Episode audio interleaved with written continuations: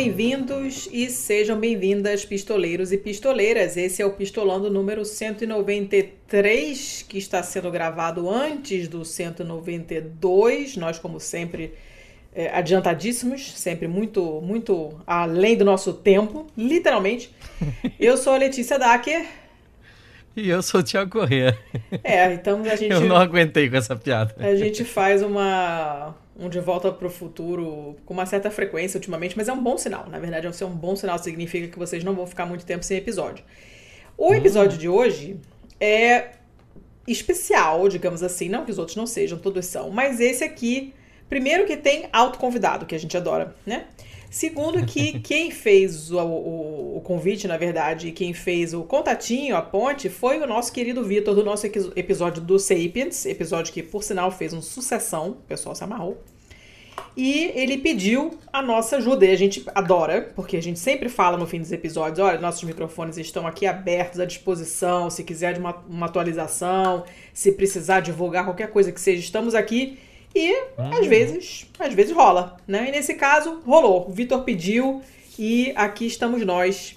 Tem pra... gente que parece que não leva a sério quando a gente fala isso, né? A gente diz, não, pode, pode retornar aqui com qualquer novidade e tal, e as pessoas somem. Mas aí, às vezes, alguém acredita alguém que a gente acredita. realmente está de microfones Vitor abertos. Vitor acreditou e estamos aqui, então, para falar de um assunto que pode parecer, vocês podem achar que a gente já falou aqui, mas a gente não falou.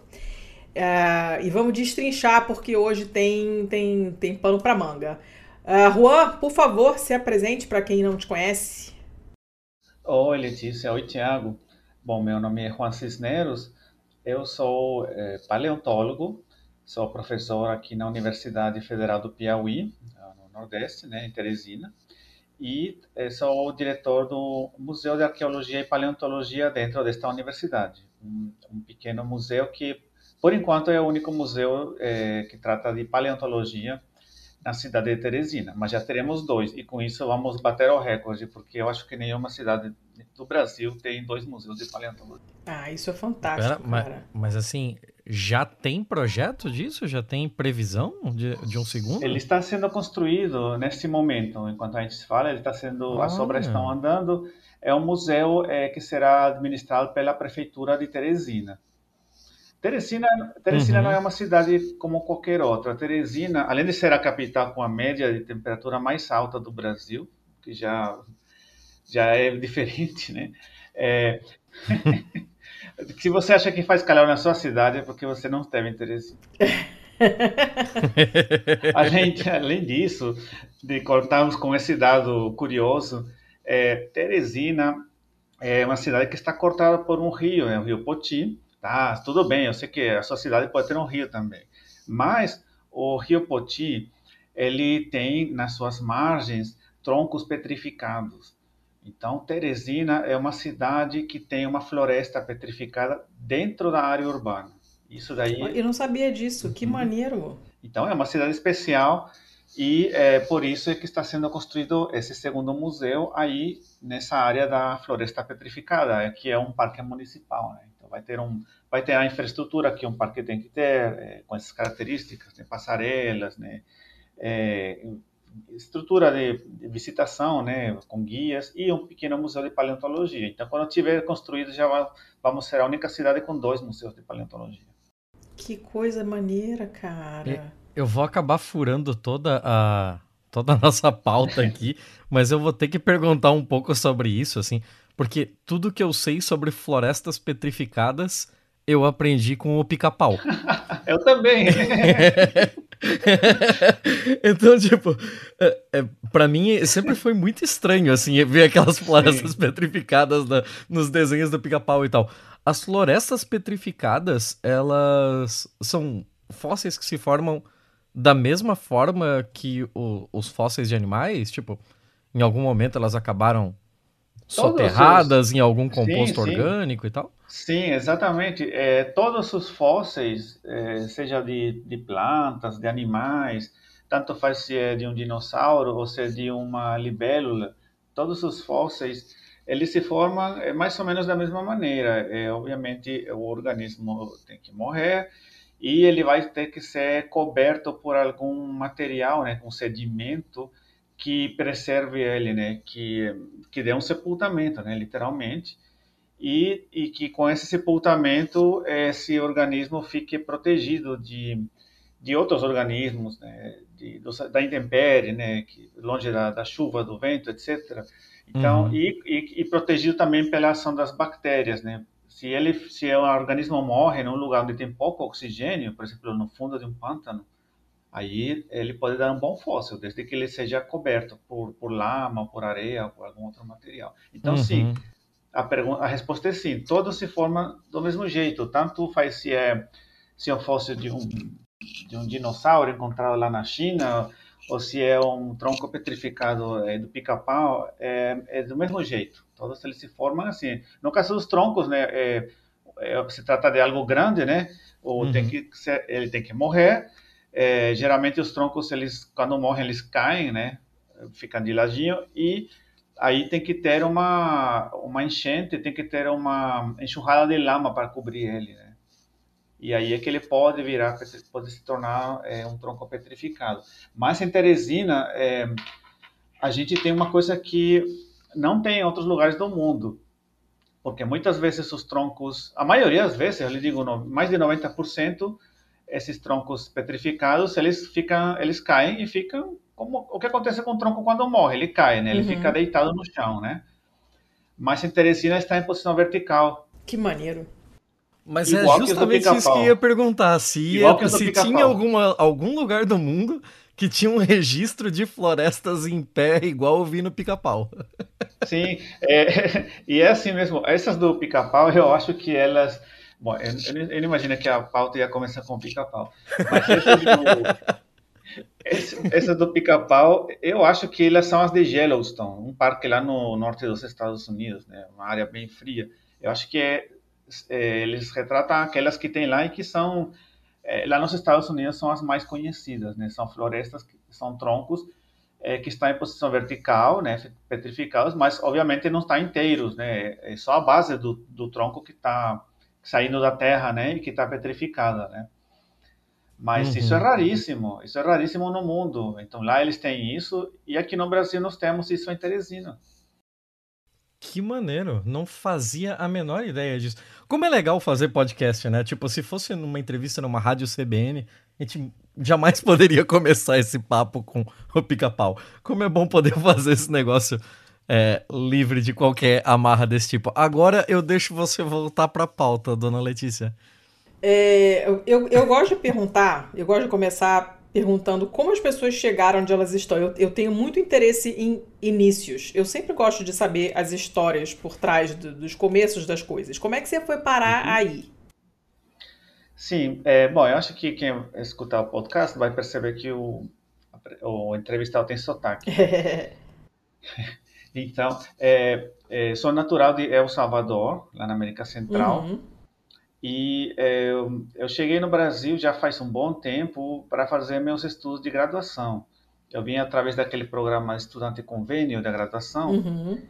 que é, é, através do qual várias pessoas dos países da América Latina e da África têm é, feito seus estudos no Brasil. Então, eu vim através desse programa depois é, acabei é, me interessando por fazer é, meu mestrado na área de paleontologia e continuei fazendo mestrado aqui no Brasil. daí saí de, do Brasil, voltei para El Salvador, estive trabalhando no museu lá por três anos, é um pouco menos do que isso. Daí fui fazendo doutorado lá na África do Sul e acabei me interessando por por voltar para o Brasil, porque eu, eu achava e acho, né, ainda que é um aqui tem um campo muito amplo para os estudos de paleontologia. Hum, olha só.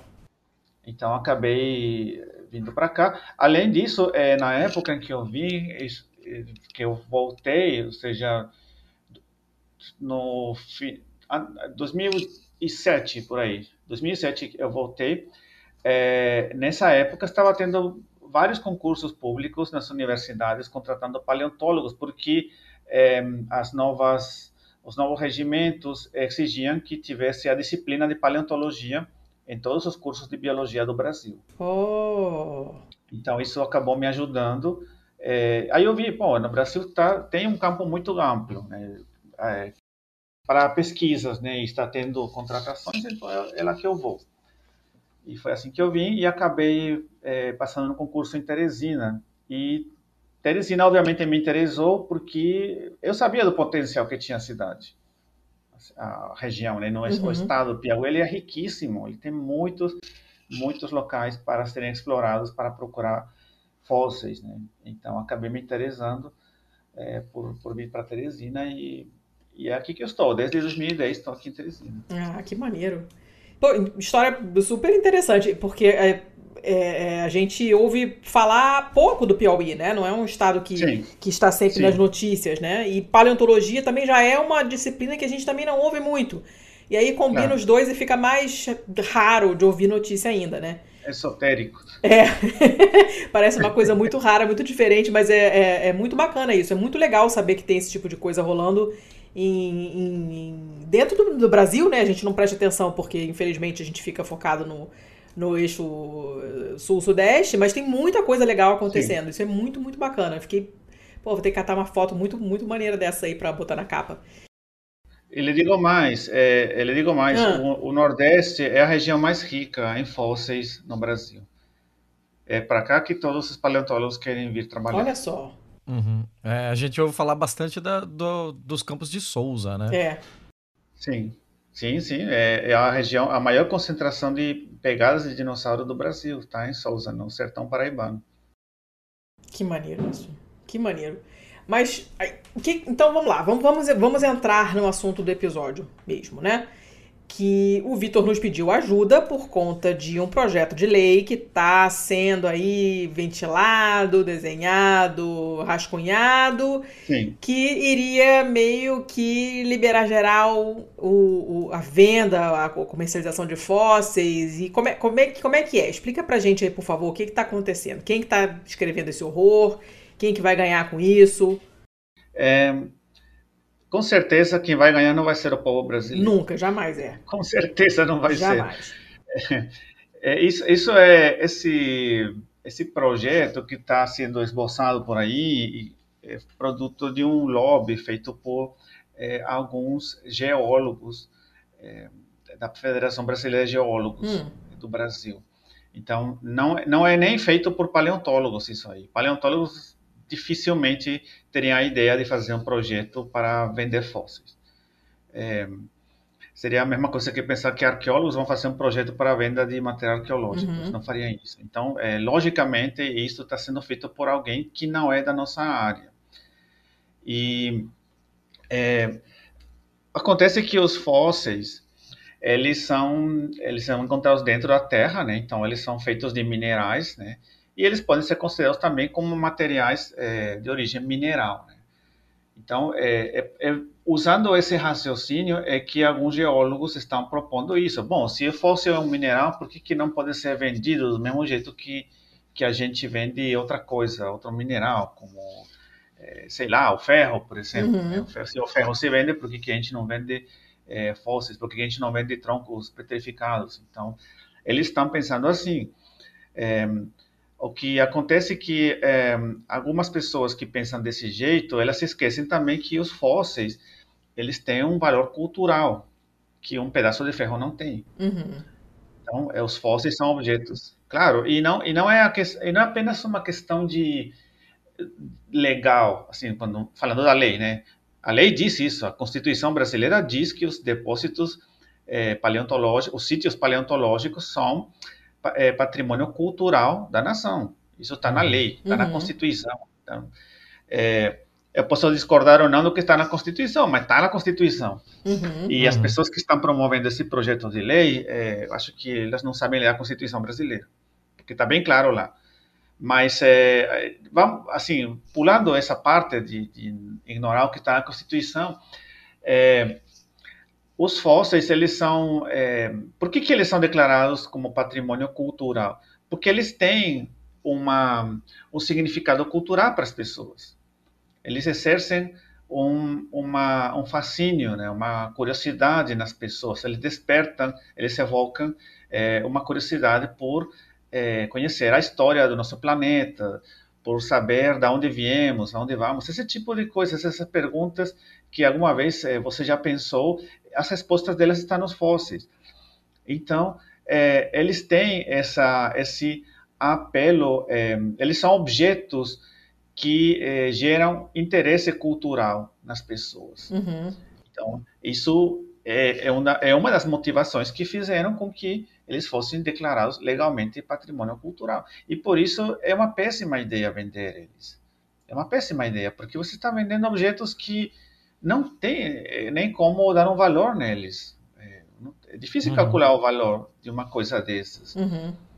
Sim. E, e na hora que você coloca um preço numa coisa dessas, um valor econômico, aí ela sai do nosso controle sai das nossas mãos. Aí os museus, as universidades não vão mais ter acesso a eles, porque vamos estar competindo com, com pessoas que têm muito dinheiro, vamos estar competindo com milionários que vão estar estocando esse material, que é o que já acontece nos países onde a venda é permitida. Tipo então, onde? Onde que é permitido? Tipo assim? os países do norte global, ah. os, é, os Estados uhum. Unidos, é, os países europeus. Esses países permitem a venda. É, por quê? Porque esses países compram os fósseis de outros países. Ah, claro. Ha. Segredo, né? Pegadinha malandro, né? É isso que eles fazem. Então, eles não estão preocupados com protegerem o seu patrimônio, porque, na verdade, eles que estão sugando o patrimônio dos uhum. outros. Simples assim.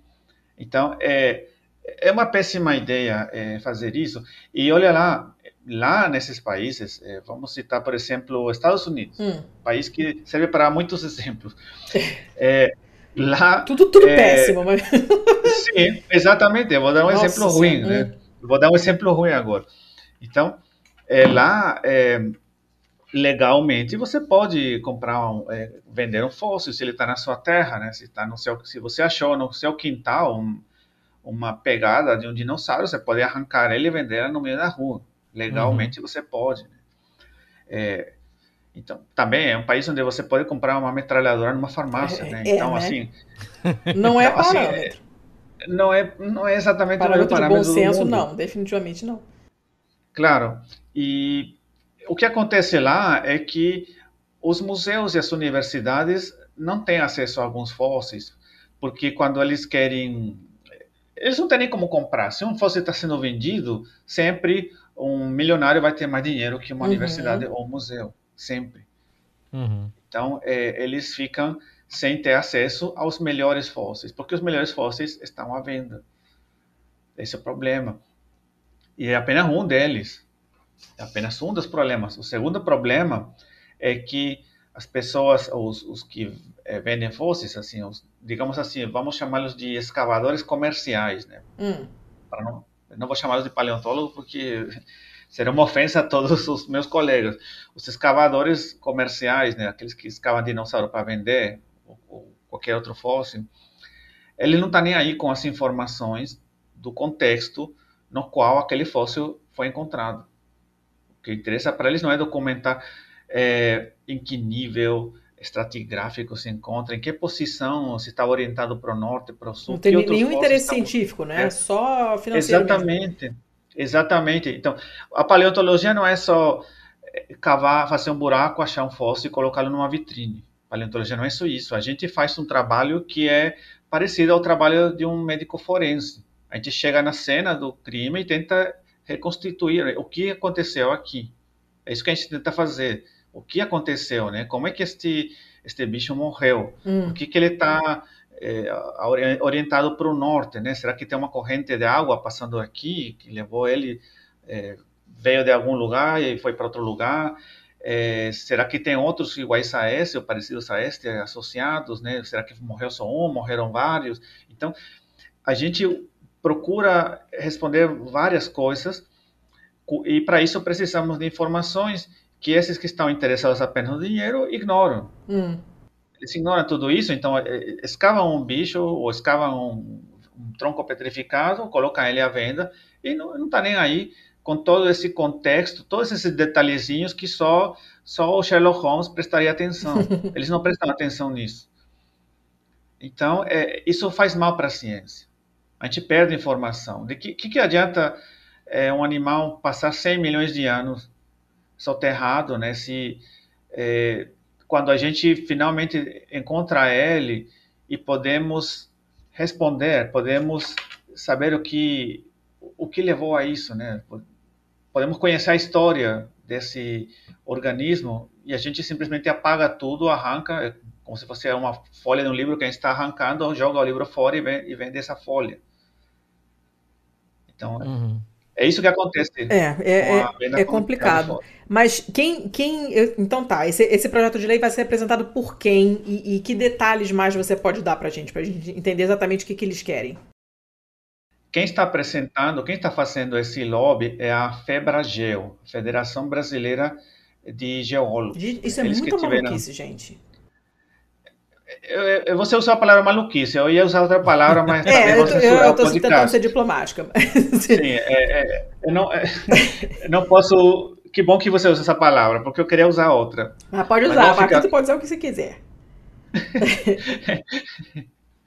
é, Sim, é, é, uma péssima ideia da Federação Brasileira de Geologia. E é, o que, que, a gente pode dizer? Assim, não, não é uma ideia que possa ter algum interesse é, que beneficie a ciência e a cultura brasileiras. Porque essas são as, prim as, primeiras vítimas disso aí são a ciência e a cultura.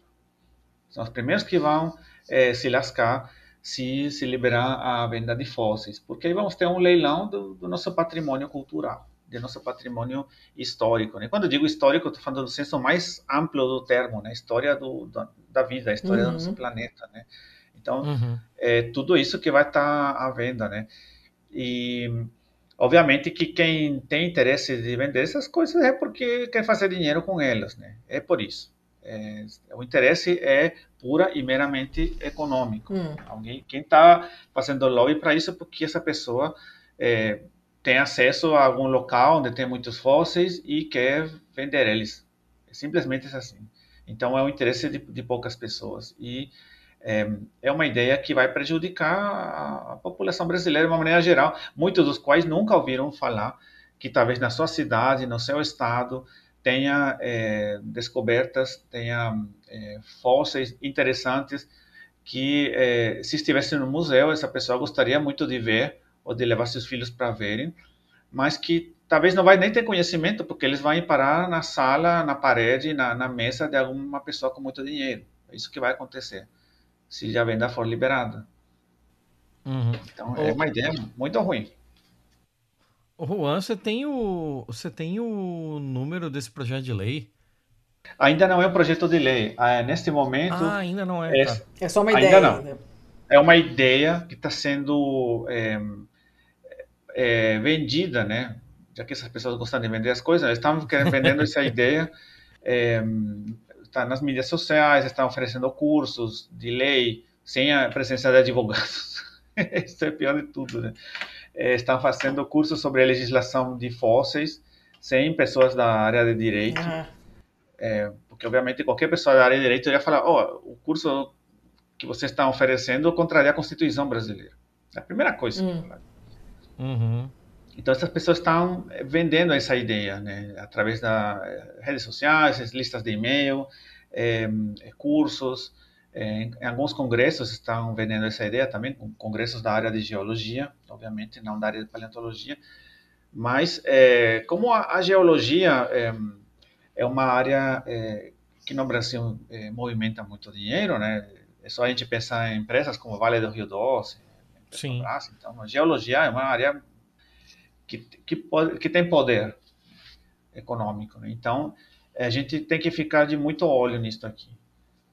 Há quanto, há, há, quanto tempo que estão tramando esse negócio assim? Quando é que começou essa essa eu tô, eu estou essa tem um ano que eu tenho conhecimento disto.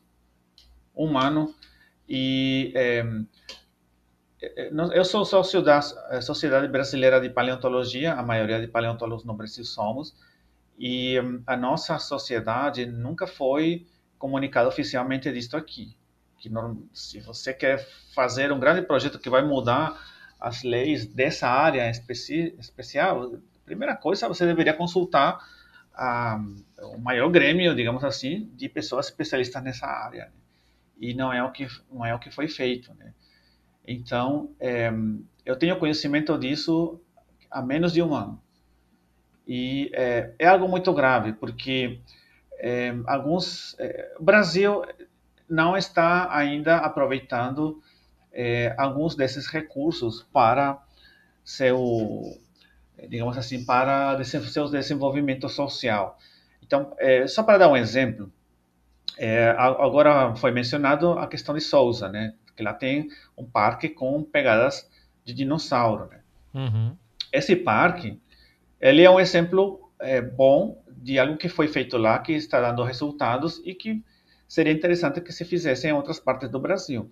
É, a cidade de Souza fica lá no sertão paraibano e é, eles têm um parque estadual com várias trilhas feitas por dinossauros. É que bem maneiro. bonito.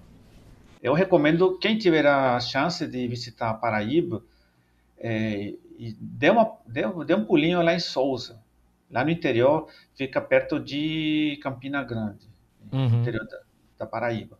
Então, é, a cidade inteira se identifica com esse parque uhum. paleontológico. Então, na cidade inteira, os comércios da cidade, tudo é tema dinossauro. Né? Isso é tudo, muito maneiro. Tudo. É, tem por exemplo, a lanchonete do dinossauro, tem a farmácia do dinossauro, a rádio do dinossauro, é, tem... As, Eu amo o escudo do time do Souza. É Exatamente. o escudo do time é uma pegada de dinossauro, a mascota é um dinossauro. Então, é, na, na meio da cidade tem a escultura de dinossauro e é maior que a escultura dos políticos da cidade. Isso eu acho muito legal.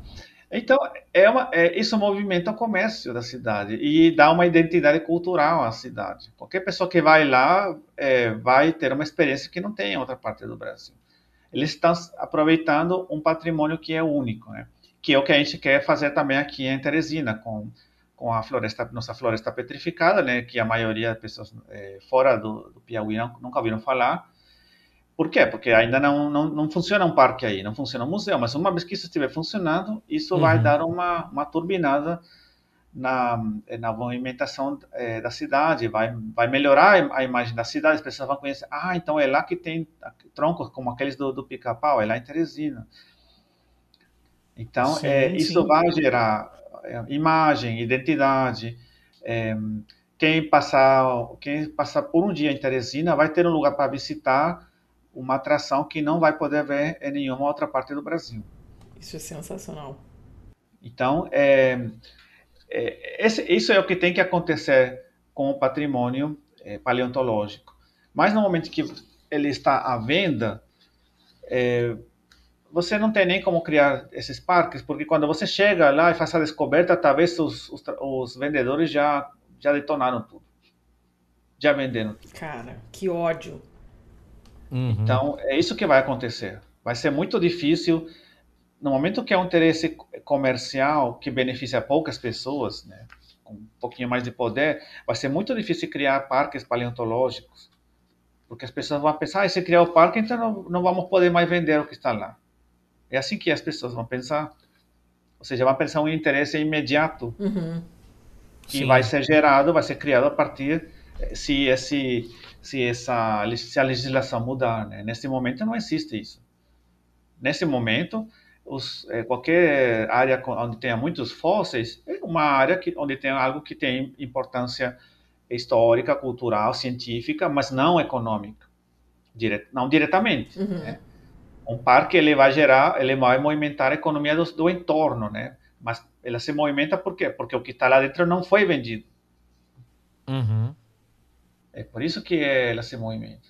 Então, no momento que seja liberada a venda de fósseis, vai ser muito difícil que o Brasil tenha é, parques e museus de paleontologia em locais onde há grandes é, achados né, paleontológicos. Isso vai ser muito difícil. Então, é, vai, vai ser uma grande perda para a ciência e a cultura brasileira. Sim. O, o Juan, em, em janeiro desse ano, a gente fez um episódio aqui falando justamente do do caso lá do Birajara e tal, né? Que foi um, um, um, tráfico de fósseis, um, um caso que a gente acompanhou bem de perto aqui. A gente fez uns quatro episódios, pelo Falamos menos. muito do Birajara, assim. Ao menos cita, né? Aquele negócio. E nesse episódio Sim. a gente conversou com a Aline Guilard, que ela é paleontóloga também, né? Sim. E em determinado momento, mais pro fim do episódio, a gente falou justamente sobre essa comercialização de fósseis que acontece no, nos Estados Unidos e tal. Inclusive, eu tenho alguns exemplares aqui em casa, eu tenho três dentes fósseis aqui em casa, que eu ganhei de presente e tal. E uhum. ela estava falando justamente sobre assim, como para algumas questões seria realmente interessante ter uma abertura maior do, do, de um eventual, quem sabe, mercado de fósseis, mas que não fosse um mercado internacional, que fosse um mercado interno tal, de é, desse tipo de fóssil que não tem um grande valor é, científico mais, tipo, não tem mais o que a gente estudar sobre trilobita. Gente tá aqui com um, um caminhão de, de fóssil de trilobita, a gente poderia estar tá, é, vendendo e fornecendo isso para entusiastas, para pessoas que vão fazer algum tipo de pesquisa diferente, alguma coisa assim, é, dentes, coisa nesse sentido. O que, que você acha desse tipo de pensamento? Olha, é, assim, em princípio, né, se, se, se, estamos lidando com um objeto que tem uma grande abundância, acho que o critério poderia ser esse. Tem muito, né, no caso de, uhum. de coisas como uma trilobita, né, ou alguns dentinhos de alguns animais que tem aos montes. Eu acho que, em princípio, a ideia, assim, ela não parece ruim. Quando a gente vê ela assim, quando escuta ela, não parece ruim. Uhum. É, o, o que acontece no Brasil é que eu acho isso bem prematuro, porque devido aos problemas é, socioeconômicos, né, da, os problemas sociais, né, de algumas comunidades é, no Brasil, aonde é, muitas das quais são as que têm esse tipo de patrimônio. É, a gente não vê que nos locais onde sejam onde haja venda desse tipo de material, é, a condição das pessoas melhora. A gente não vê isso. Uhum. Elas, é, porque se trata de um recurso que não é renovável, né? Então, é, estão vendendo algo que acaba sendo único, e um momento acaba. Em um momento isso vai acabar. É, pode demorar mais para acabar do que se vendesse outra coisa que fosse mais rara, né? Mas, mas é igual, ele acaba, né? Então, assim, eu acho que ainda é prematuro num país como o Brasil isso ser implementado, porque é um país, um país onde há ainda muitas, muitos contrastes sociais. Uhum. É isso, por isso que eu não, eu não recomendaria isso nesse momento. Sim, é, entendo. Eu não recomendaria isso por causa dos contrastes sociais que, que o Brasil tem. É, o que, aonde, vamos ver, é, vamos ver desde uma perspectiva histórica, né? Por que é que alguns países a venda é permitida, em outros não. Apesar que já deu um spoiler lá no início, né? Quando me perguntaram onde é que é permitido, né? Ah, no norte global, é aí que é permitido. Por quê? Porque eles têm... Porque eles é. não têm nada a perder, tem muito a ganhar, né? Exatamente, exatamente. Eles têm muito a, muito a ganhar. E é, os países onde a venda é proibida são os países que foram colônias. Uhum. A América Latina, África, muitos países asiáticos, né, a grande maioria, é, é, proibido. Por quê? Porque são países que foram colonizados é, em tempos recentes, né? E que foram extraídos do seu seu patrimônio foi extraído por toneladas, né? Tanto que tem aquela piada, né? Que os britânicos nunca conseguiram levar as pirâmides no o museu porque eram muito grandes, né? Por isso que uhum. deixaram elas no Egito, né? Então, é, os países eh, da América Latina, África, Ásia, tiveram que criar estas leis assim protetivistas como uma maneira de proteger as coisas, de manter as coisas dentro do seu território, um, como uma maneira de se protegerem contra as potências coloniais. É por isso que não é uma coincidência que todo o sul global a venda de fósseis seja proibida, do mesmo jeito que é proibida a venda de, de muita outra coisa. Então, material arqueológico, por exemplo. Então, é, se, se a gente, digamos, liberar, dar um passo, né, de vender é, alguns fósseis extremamente comuns aqui dentro do mercado interno, depois a pessoa fala, bom, mas se, tá, se você vende dentro do Brasil, por que a gente não pode exportar? Aí começa a esticar a corda, uhum. começa a dar mais, a querer que seja dado mais um passo, mais um passo, mais um passo. Então, eu acho, é, por isso é que eu acho prematuro ainda isso. Uhum. Eu acho prematuro dar esse, esse passo inicial, porque hum, não, não, não, vejo o Brasil nesse momento em condições de fazer isso e que funcione, por causa dos problemas sociais que o Brasil tem. Sim, entendo. entendo. É só porque, como, como a gente já havia falado de, de alguma coisa próxima disso num episódio relativamente Sim. recente, imaginei em levantar essa bola. Outra coisa tá. que eu tava dando uma olhada aqui é no site da Febragel, que eles até têm uma barrinha de busca que eu coloquei fósseis e eles parecem bem interessados no, no assunto mesmo. Então, Sim. tem inclusive acontecendo nesse momento um curso sobre um curso gratuito sobre legislação é, uhum. sobre fósseis, né? É um curso sobre legislação sem a presença de profissionais da área de direito. Imagina que curso bom é esse. É, eu, tô, eu tava dando uma olhada aqui, incrível, assim, tipo. Uma, Imagina um curso de, de, sushi, um curso de sushi onde não tem nenhum chefe. Vai dar certão. É, muito legal, né? No lugar de fazer sushi, vão fazer que uma tapioca embrulhada com, com salmão, o que, que eles vão fazer? Pô, dia 15, o que são fósseis, onde estão e qual sua importância? dia 22, que foi anteontem. Classificação e legislação sobre fósseis no Brasil, insegurança jurídica e os problemas uhum. interpretativos. Caramba! Eu pensei que ia falar interplanetários, né? Pô, os caras os cara nem escondem, né? Os caras nem escondem. Não, não, tá? escondem, não escondem. Né? É, a, a, nos últimos anos o Brasil parou de esconder muita coisa que deveria estar escondendo. E tem um parou de ter vergonha de muita curioso. coisa nos últimos anos. O, o, último dia aqui foi o que eu fiquei curioso, porque uhum. dia 29 do 5 ainda vai acontecer. É, paleontologia de contrato, como funciona? Eu imagino não, que. Não, mas aí, essa é diferente. Hum. Essa é diferente. Paleontologia de contrato, é, é, o nome pode parecer estranho, mas é, isso acontece quando vai ter uma, um, algum empreendimento, alguma empresa, e os órgãos é, de fiscalização ambiental exigem é, que se faça primeiro um diagnóstico ambiental. Ah, tá. Uhum. Então, aí onde entra a paleontologia e contrato, justo, junto com outras, né? Tem arqueologia e contrato. Primeiro você faz um levantamento se tem sítios arqueológicos no local. Por exemplo, onde vão construir uma eólica, para dar um exemplo. Né? Uhum. Então, é, tem que ter lá arqueólogos para ver se não vai ter um sítio arqueológico uhum. lá poderia ser impactado, tem que ter biólogos para ver se, se aí não é um lugar onde transitam é, aves, por exemplo, uma rota migratória de aves, algo assim, e tem que ter, é, idealmente, tem que ter paleontólogos também para ver se eles não vão impactar no sítio paleontológico. Só que atualmente as leis não estão pedindo isso, não estão pedindo, antes pediam, é, parece que quem pedia isso era o IBAMA. O IBAMA pedia que tivesse um diagnóstico paleontológico e eles param de pedir isso. Então, é, é uma área que existe, é, é, importante, além de ser uma fonte de, de emprego para paleontólogos, é importante porque é necessário saber o que tem em algum lugar antes de, um, de, de fazer uma ferrovia, uma estrada, né, uma eólica, Sim, sim, não, o, nome, é, o nome é péssimo, eu fiquei assustado assim. Com, com...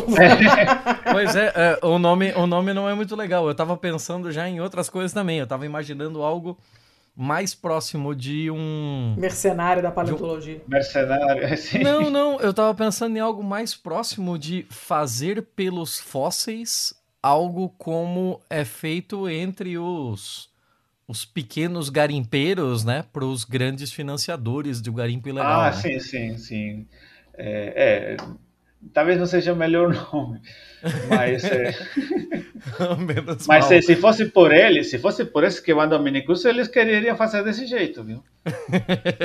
se fosse depender da Febragel, é, é o que eles queriam mesmo. Eles gente, gostariam disso. É melhor, melhor, a gente não dar ideias. Melhor a gente não dar ideias, porque senão a Febragel vai querer implementar. Uhum. É outra coisa que eu estava vendo aqui no, no site da, da Febragel e já queria até aproveitar para a gente comentar que eles falam aqui sobre é, como a legislação brasileira de fósseis é bastante antiga, né? Do tempo do Getúlio, uhum. Vargas, papapá. Uh, aí eles jogam aqui um negócio que é aquela é aquela forçadinha de barra para tentar achar a brecha na lei, né? Na época, os fósseis eram essencialmente restos de animais que poderiam ser dissociados das rochas, sendo quase uhum. sempre partes de esqueletos de répteis ou mamíferos.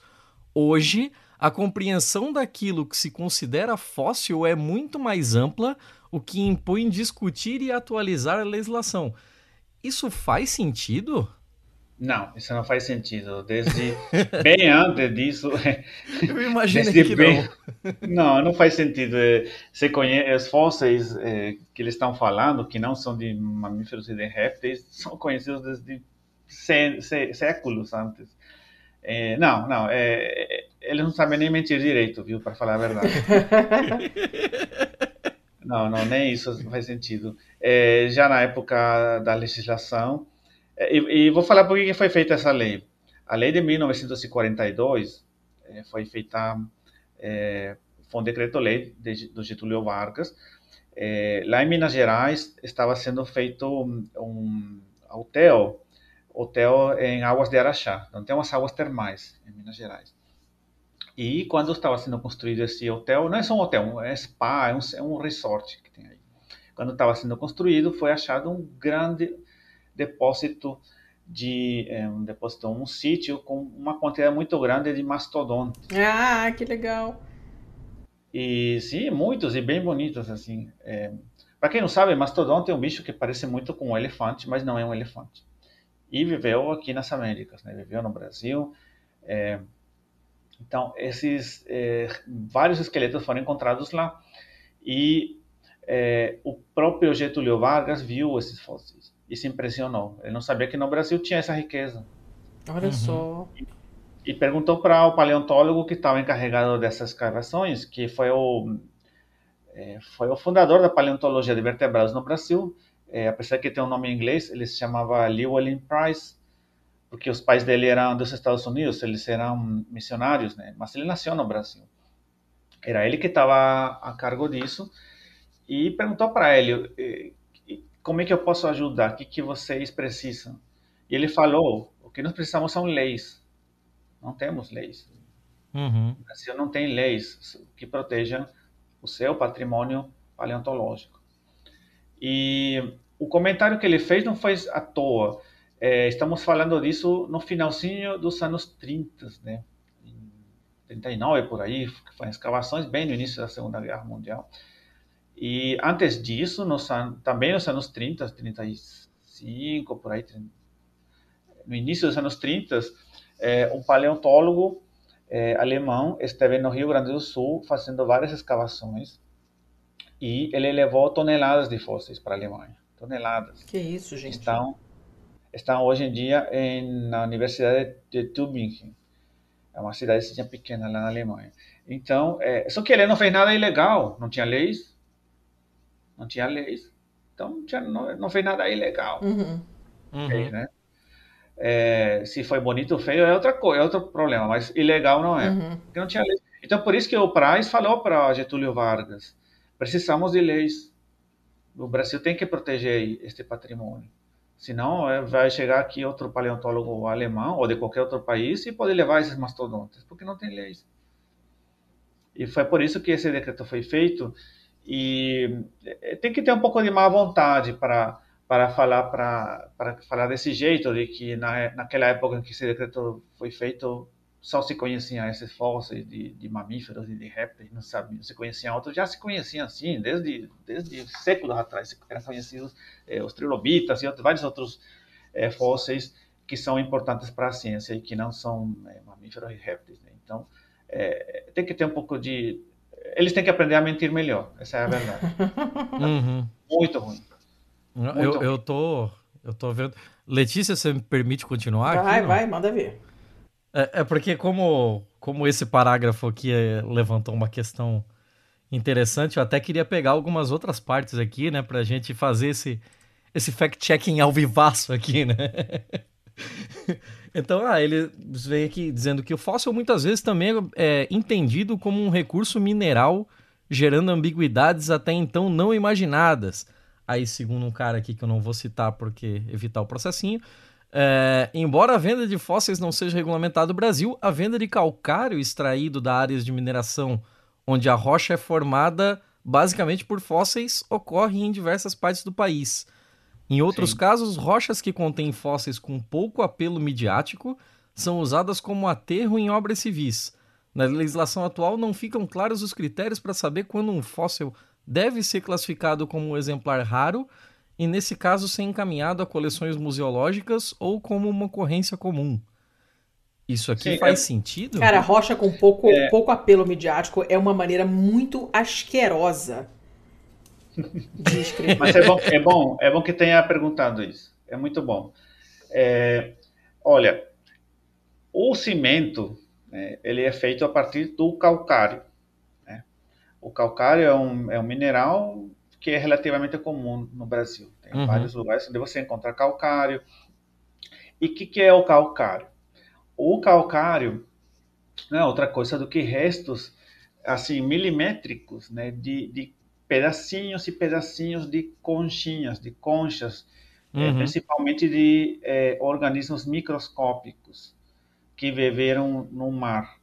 Então esses esses organismos que formavam o plâncton, né, eles é, é impossível contar, eles têm bilhões deles no mar, estão morrendo a toda hora esses organismos têm umas conchas microscópicas, caem e se acumulam no fundo do mar e isso vai formando o que no futuro é o calcário. Então, quando eles falam que está feito de restos de fósseis, é, isso aí sim, não é uma mentira, é realmente isso.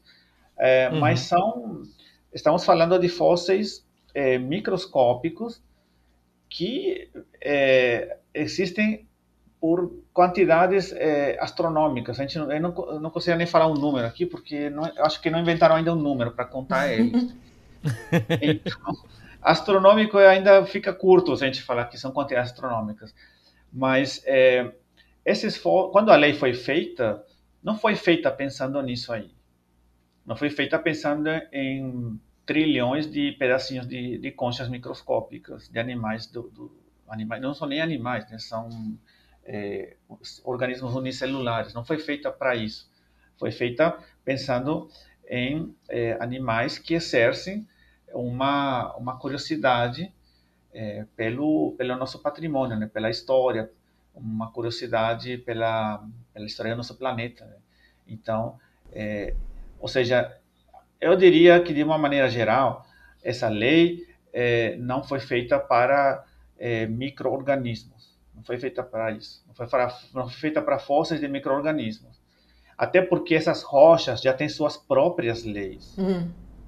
Essas rochas, é, como o calcário, elas têm suas próprias leis. Tem o código elas, de mineração para isso, né? Claro, elas têm sua própria legislação. Então, não há, não há uma ambiguidade.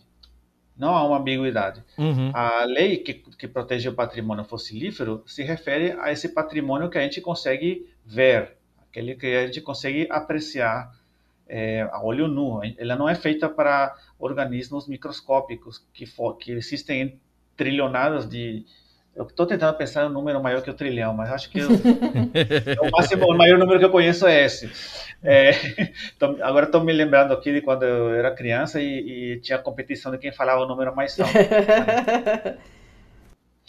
é, então, é, esses, essas rochas que são feitas de caquinhos, de, de microconchas, têm seu próprio, tem sua própria legislação. Então, não há uma ambiguidade.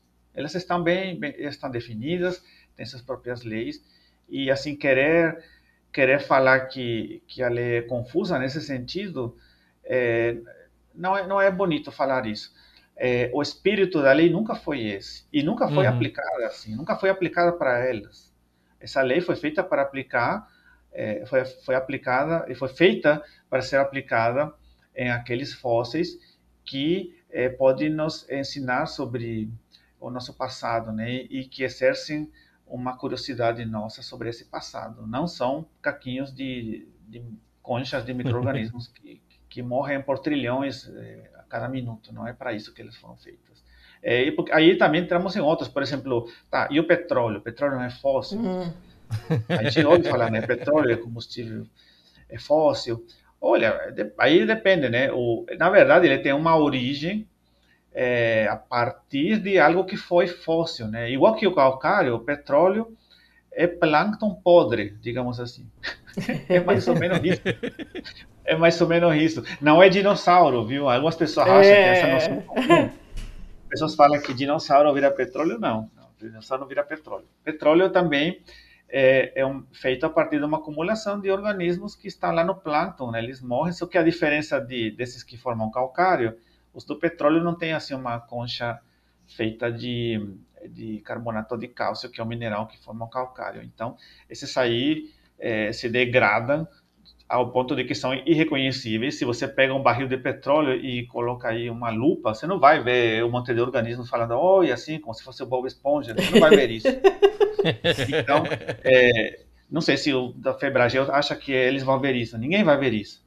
Então, petróleo não, também não é. E eles têm, e têm leis específicas para isso. Uhum. Já está bem definido. Então, é, não tem como confundir isso.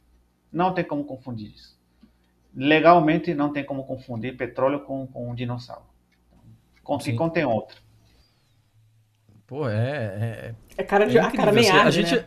a, a gente realmente não espera, né, que encontrar no, no site de uma federação, de, de uma profissão, né, de uma, de uma sociedade específica é, desse, desse tipo de estudo, que é algo que pra gente já é muito mais próximo de uma hard science, né? É, encontrar esse tipo de desinformação é, é realmente impressionante, assim. Pois é. E o pior de tudo é que a vítima disso acaba sendo o público leigo, né? O público que não, ainda não, que não tem a chance de, de é, fazer perguntas para alguém que é da nossa área, né? Então, é, não deveria ser assim que com estes temas sejam tratados, né? Mas é por isso que é importante que vocês dêem uma chance para a gente poder esclarecer isso, porque é muito importante. Estamos falando do nosso patrimônio, um patrimônio que a nossa Constituição protege uhum. e que mesmo que a Constituição falasse não é, esse patrimônio não vale nada, mesmo assim a gente sabe que ele tem um valor cultural.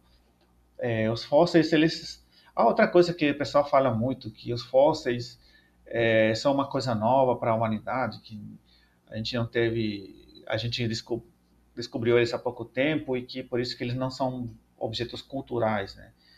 E é um erro pensar assim, porque a humanidade tem tido contato com fósseis desde tempos imemoriais. É, os fósseis estão dentro do folclore, estão nas lendas, estão é, até na religião, assim, é, muitos é, é fósseis têm dado origem a vários é, mitos, né? Então, eles fazem parte da cultura humana de uma maneira que a gente tá, às vezes nem imagina. Então, muitos, por exemplo, seres mitológicos têm origem na observação de fósseis. Se você já viu, se você já, já teve a chance alguma vez de ver um crânio de um elefante, por exemplo, é, se você pega o crânio do elefante, uma coisa que você vai ver é que bem no meio do crânio tem um buraco enorme. Sim. Que é por onde sai a trompa do animal, né? A trompa sai por aí. Então, o que acontece, é, por exemplo, lá nas milênios atrás, é, os gregos achavam ossos de mamute e eles não têm elefantes lá na Grécia. Né? Uhum. Então, viam ossos de um, de um animal grande e na cabeça, a cabeça tem um buraco.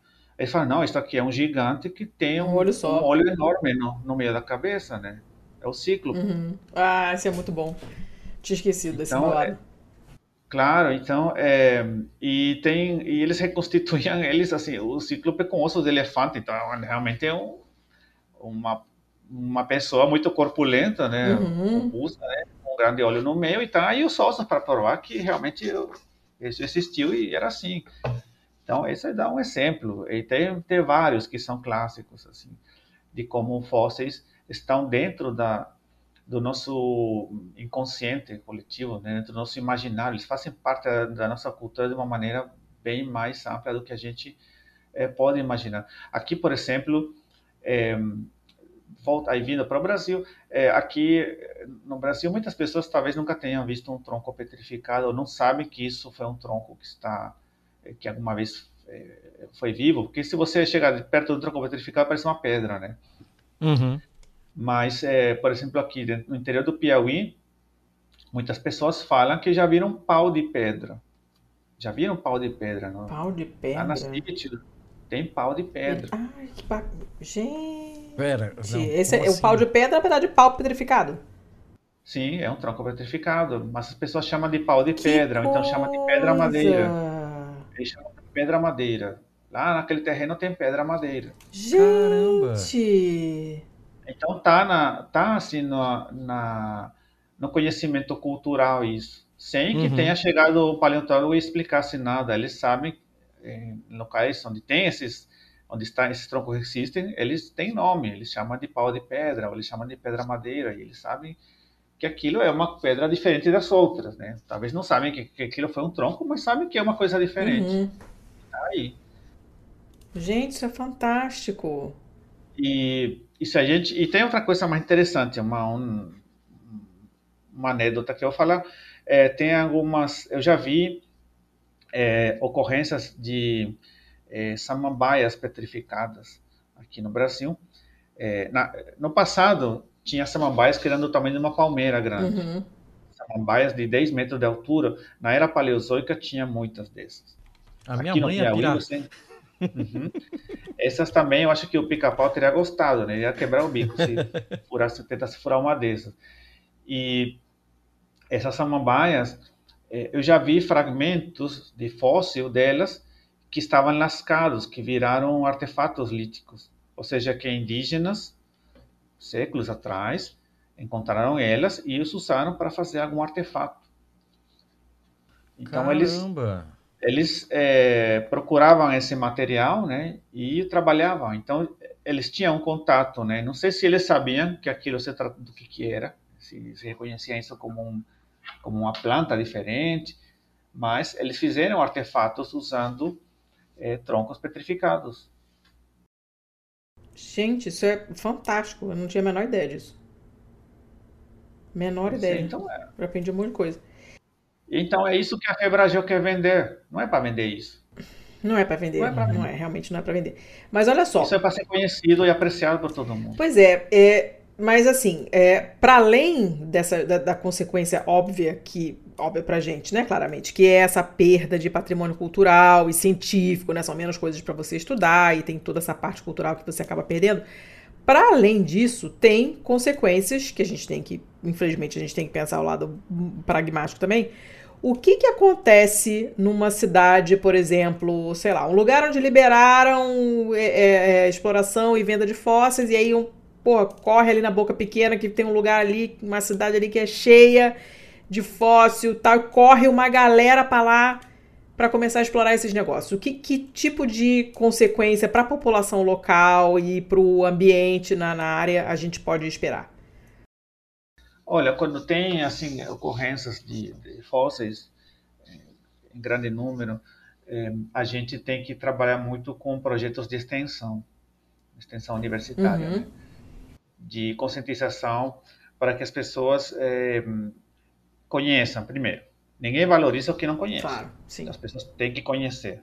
As pessoas têm que conhecer, temos que educá-las, é, levar esse conhecimento até elas para que elas se dêem conta da importância disso. E dois, uma vez que elas se dão conta da importância e o que, que isso pode trazer para a sua comunidade, elas se tornam guardiãs disso. Uhum elas passam a proteger isso. Elas mesmas passam a policiar. Que é o que aconteceu Mas... com o projeto Tamar, por exemplo, né? Que eu, eu, eu gosto de contar sim. sempre essa história.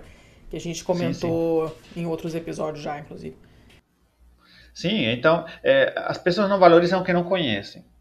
Então, primeiro elas têm que conhecer. E aí vem mais um, aí me dá uma mais uma oportunidade de falar por que, que a gente não deve vender fósseis. Como é que as pessoas vão estar vendendo uma coisa se não conhecem ele? Uhum. Como é que as pessoas vão estar vendendo isso? Assim, é, a história mostra que quem vende uma coisa sem conhecer seu valor sempre se dá mal. Sempre se dá mal. Isso a gente tem de séculos atrás. Viram aqui os portugueses compraram coisas dos indígenas que valia muito para os portugueses, mas valia pouco para os uhum. indígenas. E os portugueses, séculos antes, já tinham apanhado do, dos árabes e dos fenícios também. Então, é, a gente não pode incentivar a venda de algo se a população não, não sabe ainda o que é, não conhece o seu valor. E o valor não é só econômico, o valor é cultural, uhum. histórico, científico. Uhum.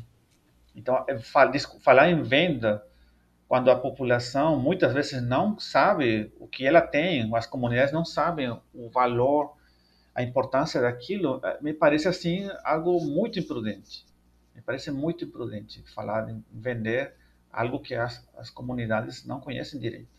E, a, e além disso, o que o, que o, o, que o Vitor, quando me passou é, a ideia, né, quando comentou que queria, achava que a gente poderia, poderia fazer esse episódio e tal, né, ele estava comentando sobre o medo que, uh, que essas, essas localidades, cidades ou vilarejos, enfim, que têm essas, essas são muito ricas em, em, em fósseis e tal, né, pudessem virar uma espécie de serra pelada. Porque Sim, ia sair gera, uma galera um correndo para lá ensandecida para sair Corrida de ouro. Pois Esse é. é o nome disso. É o efeito corrida de ouro. Sim. Isso gera uma bagunça. Isso gera uma grande bagunça e com consequências muito negativas para o meio ambiente. Vira um uhum. garimpo, assim, vira isso. Garimpo Além do que pode acabar maculando um sítio que poderia ter uma, um outro fóssil muito mais importante, né? E esse fóssil pode acabar sendo, sei lá, claro. danificado, alguma coisa assim, por conta dessa, dessa extração maluca, assim. E aí voltamos àquilo que a gente estava falando no início, né? Que a, a pessoa que procura esses objetos apenas para vender, não está aí com que qual é o contexto é, em que ela foi encontrada. Então, é, se perde, essa pessoa vai extrair o objeto de qualquer jeito, muitas vezes quebrando ele, muitas vezes extraem e depois adulteram eles para deixá-los mais bonitos e com isso se destrói mais informação ainda. Uhum. Então, é, isso e quem perde aí vai, é a ciência, que perde a história, não é o cientista só que, que ele perde porque não vai mais conseguir publicar isso, ou um estudo e melhorar seu currículo látex. Não, é a história que perde com isso aí. A gente perde páginas da história da, do nosso planeta quando isso acontece. Então, é, é a mesma coisa que é o problema, exatamente o problema que tem lá na América do Norte e na Europa, quando tem esses, esses comerciantes que estão escavando de maneira descontrolada, né, pensando apenas no lucro, aí vendem eh, fósseis é, nas, nos leilões e não se sabe como eles foram encontrados, não se sabe que, que outros dados, é, elementos tinha perto desses fósseis ou associados a eles que pudessem nos dar mais informações. Muitas vezes o que eles vendem é mistura de vários ossos, de, de vários fósseis. É, muitas vezes eles maquiam os fósseis para deixá-los mais bonitos mais, e vendê-los mais caros, né? embelezem os uhum. fósseis, e com isso acaba destruindo mais informação. Então acaba, acaba virando uma coisa em onde se procura um, um apelo estético grande em prol do lucro e em contra da, da ciência. Sim, é isso que acontece. Beneficia, é, acaba e... beneficiando justamente quem, quem tem o fóssil mais falsificado, né? Mais maquiado. Claro. Né? E e o que acontece também é que onde está o dinheiro? Está lá, lá no hemisfério norte. Então o Brasil perde esse patrimônio. É isso que vai acontecer. O Brasil vai perder Juan, patrimônio. Já que, já que você citou esse ponto de novo, eu vou aproveitar para fazer uma pergunta que eu até acho que é mais é, é, mais interessante ainda de fazer, sendo que você vem de um outro país que é menor e teoricamente mais vulnerável ainda do que o Brasil nesse sentido.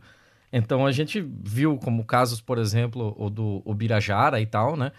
Que uh, aqui dentro do Brasil a gente vem tomando alguns cuidados, vem tomando uma série de atitudes e tal para se depender, para se defender de um, digamos assim, colonialismo fossilífero, né?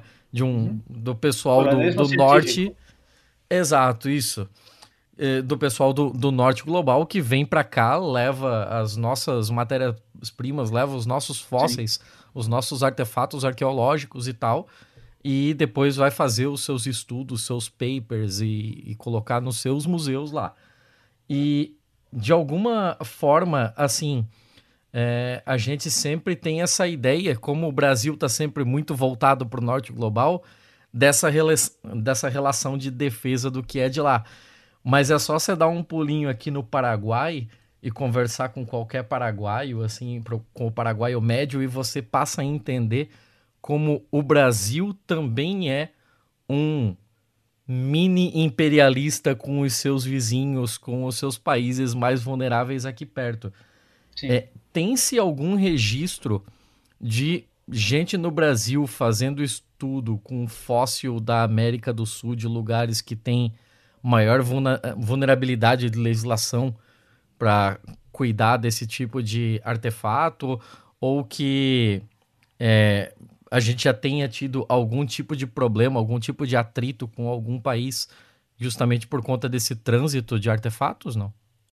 Olha, é, eu conheço poucos, é, poucos casos assim. Lembro que teve um, um problema uns 10 anos atrás por uma equipe brasileira que estava trabalhando lá na Patagônia, Argentina, né? Uhum. E mas é, o problema não era legal, não era questão de leis, o problema era mais de quem quem tinha, digamos assim, a prioridade para estudar é, uma descoberta que foi feita lá, porque tinha uma equipe que era de lá, tinha uma equipe que era daqui, é, mas que contava com alguns paleontólogos de lá também. Então, é, são muito poucos os casos. É, os países da América Latina, todos têm legislação muito parecida. Nós temos uma legislação muito parecida porque a nossa história é parecida, né?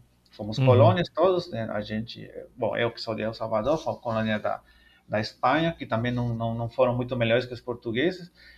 E é, as nossas legislações são muito parecidas e até certo ponto talvez são umas copiadas das outras. Eu acho que a única diferença é que nos países hispânicos geralmente a legislação, o órgão que regula é, que controla a, as coletas, os estudos é, do, do, material fóssil, acaba sendo o mesmo que controla o da arqueologia, uhum. que seria o equivalente ao nosso IFAM aqui no Brasil, uhum. Instituto Patrimônio é, Histórico Artístico Nacional. Mas aqui no Brasil é, ficou a cargo da Agência Nacional de Mineração. Então, é, bom, ficou assim, mas tirando isso, tirando isso, e por isso que lá não se discute tanto essa questão de vender os fósseis. Também é por isso. Uhum. Porque o órgão que cuida deles lá é o mesmo que cuida do material arqueológico. Então, nunca vai passar por lá a ideia de, de vender uhum. eles. Né? Mas, tirando isso, as nossas legislações são bem parecidas. É, eu não conheço muito. Né? Deve, ter, deve ter casos assim antigos, né, de pessoas que estudaram coisas que eram dos países vizinhos. É, mas assim, ultimamente não. Até porque a, pelo menos se a gente for comparar com a Argentina, a Argentina tem um histórico bem mais antigo de estudos paleontológicos do que o Brasil. Uhum. É, então é difícil que dificilmente vai acontecer de que é, pesquisadores brasileiros vão estar estudando fósseis argentinos sem os argentinos saberem disso. Muito dificilmente isso aconteceria. É, já com os outros países já a coisa acaba sendo assim mais em tons de cinza, né? Mas é, eu, não, eu não conheço muitos casos não, para lhe ah. falar a verdade. Agora é uma pergunta boa, eu tentar me informar a respeito. Né? Ah, mas que bom, que bom que são poucos então, né? Que a gente já está se defendendo disso de uma Alemanha da vida, nos Estados Unidos, não vamos ser nós a fazer isso com os vizinhos aqui, né? A dar mau exemplo, né? Não, suficiente Imagina... já. Sim, Imagina é que alguém que fizesse isso na academia seria bastante mal visto, ou não? Com certeza. É, é mais fácil se queimar fazendo isso. Uhum. É mais fácil. Né? Então, é, porque ainda somos comunidades muito pequenas, né? paleontologia no Brasil é uma comunidade pequena. Somos algumas, algumas centenas de pessoas. Então, é um congresso junta praticamente todo mundo. Então, falando um congresso que onde chega em 300, aí estão quase todos já. quase todos. E, e, praticamente todo mundo conhece todo mundo. Então, se, se alguém fez uma coisa assim dessas num país vizinho, é, é, queima bem rápido. Queima bem rápido. É, não, é, não é a melhor ideia fazer uma coisa dessa. Tá rolando algum tipo de cooperação com, com, com outros países? Tipo, os nossos vizinhos estão sabendo dessa proposta e, e rola algum tipo de cooperação? Dessa proposta, talvez diretamente não, mas é, o que eu sei é que a Sociedade Brasileira de Paleontologia está em diálogos com as sociedades paleontológicas dos países vizinhos E recentemente, né, alguns meses atrás, é, foi publicado um, uma, um paper, né, um artigo em conjunto com os presidentes de todas as sociedades, não de todas, mas das, das maiores sociedades de paleontologia da América Latina, em, em relação às questões de colonialismo científico. E tudo a raiz do, do Birajara. Uhum. Esse Birajara, esse dinossauro Birajara, ele está dividindo a paleontologia entre antes e depois. Opa! O que é muito bom. O que é muito bom. Ele está uhum. servindo para que os brasileiros conheçam um pouco mais sobre, sobre a paleontologia do Brasil, que muitos, talvez, talvez muitos brasileiros não sabiam que no Brasil tinha dinossauros, uhum. e graças ao Birajara sabem que tem. E, por outro lado, está servindo para que os paleontólogos é, de fora e que talvez tenham bem menos escrúpulos tenham medo agora de estar estudando coisas ilegais. Uhum. Como deveriam ter tido desde o início, né? Mas agora eles, eles têm medo de se envolver em escândalos iguais aos do Birajara. Olha que beleza. Birajara isso, salvando... Isso é muito bom. Isso hum. é muito bom. E lhe digo mais, é, alguns de nós, é, como o caso da, da, da, outra entrevistada que vocês tiveram antes, Aline Aguilar, uhum. uma pessoa que eu respeito muito, é, eu e alguns outros é, paleontólogos que nos envolvimos nessas campanhas e batimos de frente com com, é, os, é, com os autores, com o museu e com a comunidade que foi é, que respaldou aos pesquisadores do, que se envolveram com o caso do Birajara, nós fomos muito criticados fora do Brasil e dentro do Brasil Sério? também. Teve gente dentro do Brasil que não gostou. Como assim não gostou? E talvez aquela coisa, né? É, como é que eu explico as coisas, né? O, quando os portugueses eh, conquistaram o Brasil, não, foi, não fizeram isso sozinhos, né? Teve alguns indígenas que se aliaram a eles, não uhum. tiveram. É a, mesma, é a mesma história se repete. Mas alegando o que, meu Deus do céu? Que que ele, que, que... que vira latice, né? É vira latice. Sim, mas aí oficialmente isso. falando o quê? Por um, momento, por um, é, é, por um lado é viralatismo. É viralatismo, mas existem alguns que são privilegiados. Hum dentro da, da, da academia brasileira, né? Dentro da comunidade científica brasileira, alguns têm esses privilégios e essas pessoas geralmente têm boas relações com aqueles lá de fora. Então, uhum. é, eles acham que a gente, que esse barulho que a gente fez, essa bagunça, está estragando as relações, ah, a cooperação. Tá. É isso que eu queria saber. Que, qual, que argumento cretino que eles dão? É. E então temos sido muito criticados por uma minoria, por uma minoria que é, uma, eu diria que é, é uma minoria elitizada dentro da comunidade paleontológica brasileira. Uma minoria se incomodou pelo barulho que a gente fez, mas é, o que a história está mostrando já é que esse barulho foi muito bom, foi a maneira correta de lutar, porque este caso está servindo de referência agora para é, qualquer é, alusão ao colonialismo científico. Para alguma coisa, para alguma coisa essas desgraças tem que servir, né? Pelo amor de Deus. Está servindo, sim. É, eu não sei se vocês ouviram falar, é, dentro da, da paleontologia existe um caso muito famoso de, uma, de um grande fraude que teve lá nos anos é, acho que foi nos anos 20 que começou isso, do chamado Homem de Pito. Sim, sim. Bom, esse daí foi Famosa um... essa história. Claro.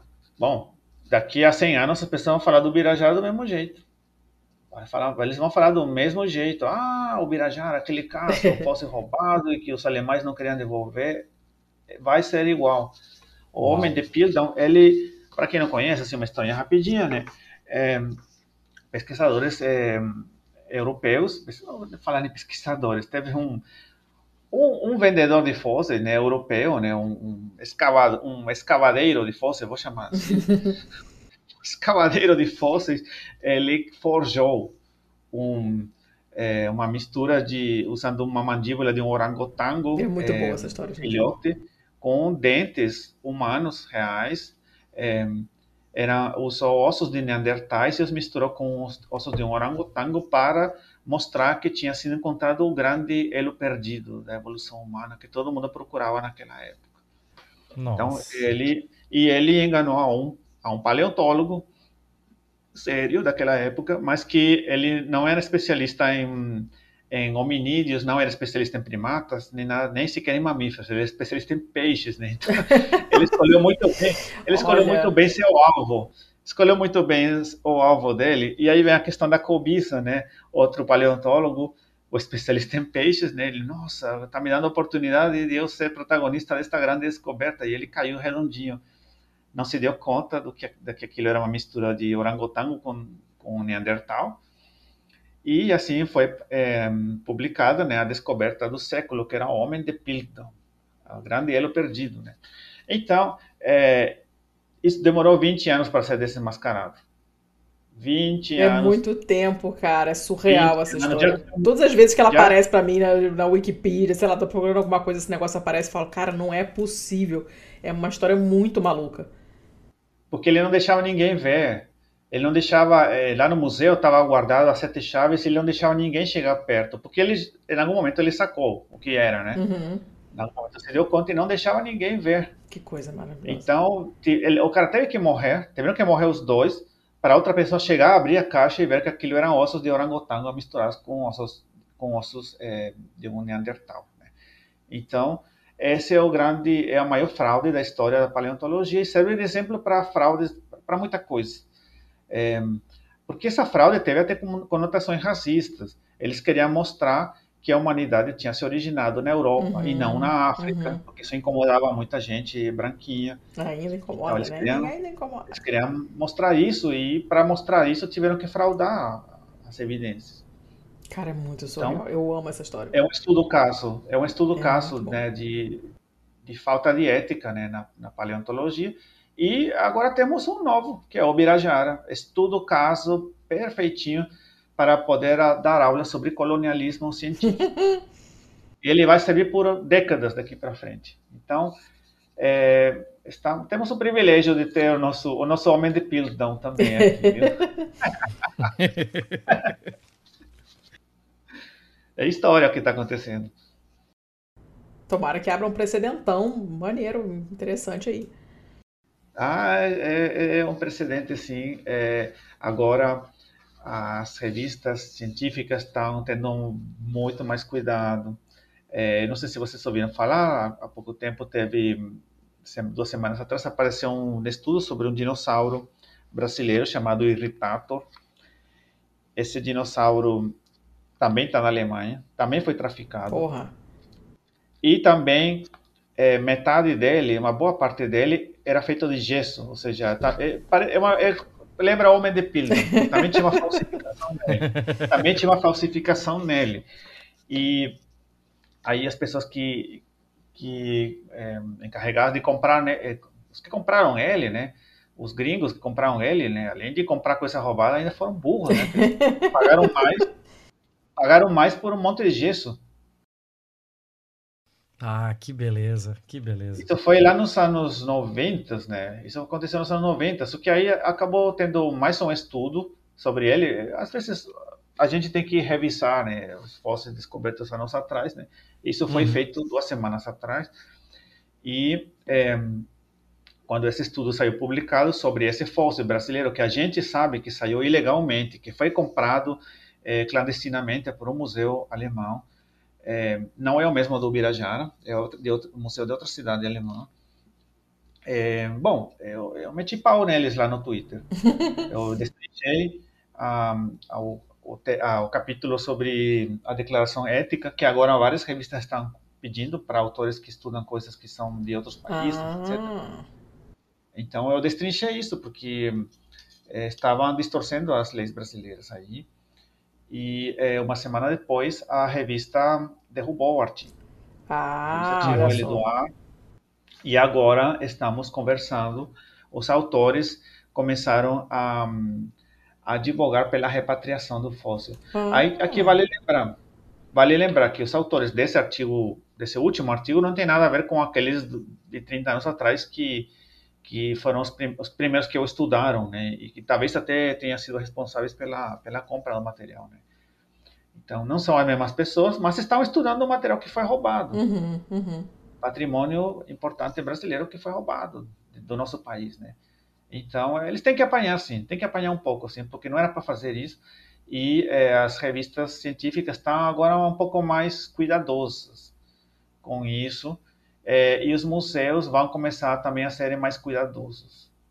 É o que a gente é, acha e espera que vai acontecer. Bom, eu estou pensando aqui, você estava falando de, de, dos autores que depois né, teve essa, essa virada de mesa, né? Parece que o jogo virou não é mesmo, queridinha, né? Que falaram, estavam estudando a parada roubada lá e agora estão pedindo para repatriar e tal. Eu tô pensando aqui no caso do, do Vini Júnior, né? Nós estamos gravando hoje, é dia 24, então estamos assim no, no, no furor do, do, do, caso dos ataques racistas, né? Ao, ao Vini na Espanha. E uh, como não só na Pistolândia, que é o nosso grupo de apoiadores, mas em vários outros lugares, no Twitter, o pessoal estava comentando bastante isso, sobre o fato de que esse tipo de discussão, aqui na Europa, eu estou em Portugal, é, ela está muito atrasada. Né? Discussões de, todo, de pautas identitárias em geral, então você conversa sobre racismo, sobre colonialismo, sobre é, identidade de gênero e esse tipo de coisa, esse tipo de discussão aqui ainda não chegou, ainda está muito atrasado. Então, óbvio, eu não estou defendendo quem, quem faz essas coisas porque a gente sabe que fazem, é. porque estão cagando pra gente, a gente sabe disso. Mas você acha que é, parte do problema é o fato de que se discute pouco isso, inclusive toda essa, essa coisa do colonialismo científico e no caso é, específico dos fósseis também, essa, essa discussão Eu... não, não existia antes? não existia. Sempre foi tabu. Sempre foi tabu. E o que a gente fez nos últimos dois anos foi quebrar esse tabu. Uhum. Não se podia falar disso. Porque era uma falta de respeito, porque fulano vai se ofender. Que se ofenda, dane-se. Claro, claro, óbvio. Que se ofenda. Roubou, roubou. Que se ofenda. Uhum. Então a gente tem que falar, a gente tem que falar isso. Então é, é, isso que aconteceu. Nos últimos dois anos a gente passou a falar de algo que ninguém estava falando no nosso meio acadêmico. Ninguém Mas você acha que rolou uma certa surpresa assim da, da, da, da, da comunidade quando, quando rola esse papo de, de colonialismo científico e tal? Você acha que rola uma certa surpresa do, do pessoal do norte global porque é a primeira vez que estão ouvindo falar desse assunto? Olha, é... Porque eu, eu, tenho essa impressão às vezes estando aqui, sabe? Que, que às vezes eu solto uma coisa dessa na conversa as pessoas ficam me olhando assim, tipo... Nossa, nunca tinha parado pra pensar que o colonialismo fudeu com a vida de vocês, sabe? É, simplesmente não, não, isso não é discutido. É um tipo de conversa que não rola. Não há. Porque não é conveniente. Também, claro, não é conveniente para quem, é quem poderia mudar alguma coisa, mas tipo, pro claro. cidadão comum, o cidadão médio, ele, ele nunca parou pra pensar nisso. Não tem essa discussão nas escolas, por exemplo, sabe? Não é uma conversa que, que como a gente vê, sei lá, de, em novela, né? Hoje em dia no Brasil esse tipo de discussão aparece até em novela. Não tem isso aqui. Não, não tem. É, sempre foi tabu, mas te digo uma coisa: é, em outras áreas se fala um pouco mais disso aqui. É, hum. Por exemplo, na, dentro da área da arqueologia, né, que as pessoas, as pessoas acabam confundindo. Né? É, eu estudo fósseis, eu sou paleontólogo. O arqueólogo estuda objetos feitos pelo ser humano, uhum. uma cerâmica, uma pintura, né, uma construção, né, um templo, etc. Na arqueologia se fala mais. Lá se fala mais disso, uhum. porque é uma área mais ligada às ciências humanas. Sim, sim. Então eles, eles estudam a história do ser, a história do ser humano, então eles não têm como ignorar isso, que uhum. eles mesmos estudam. Agora nós aqui da, da, paleontologia, que estamos mais dentro das áreas é, biológicas, e dentro da geologia a gente não estudou isso. Eu nunca tive uma disciplina sobre é, história assim do, da época das colônias, né? Uhum. Aprendi alguma coisa na escola, alguma coisa na escola e estou assim totalmente fora da minha área de conforto, né? Mas está é, faltando realmente que que isto seja estudado, está faltando que seja falado. É, e realmente, eh, nos países europeus se fala menos ainda disso aí. Por quê? Porque eles são os protagonistas, eles são os vilões da história. Uhum. Então, eles não querem, eles se sentem desconfortáveis falando disso. Eles se sentem muito desconfortáveis falando disso.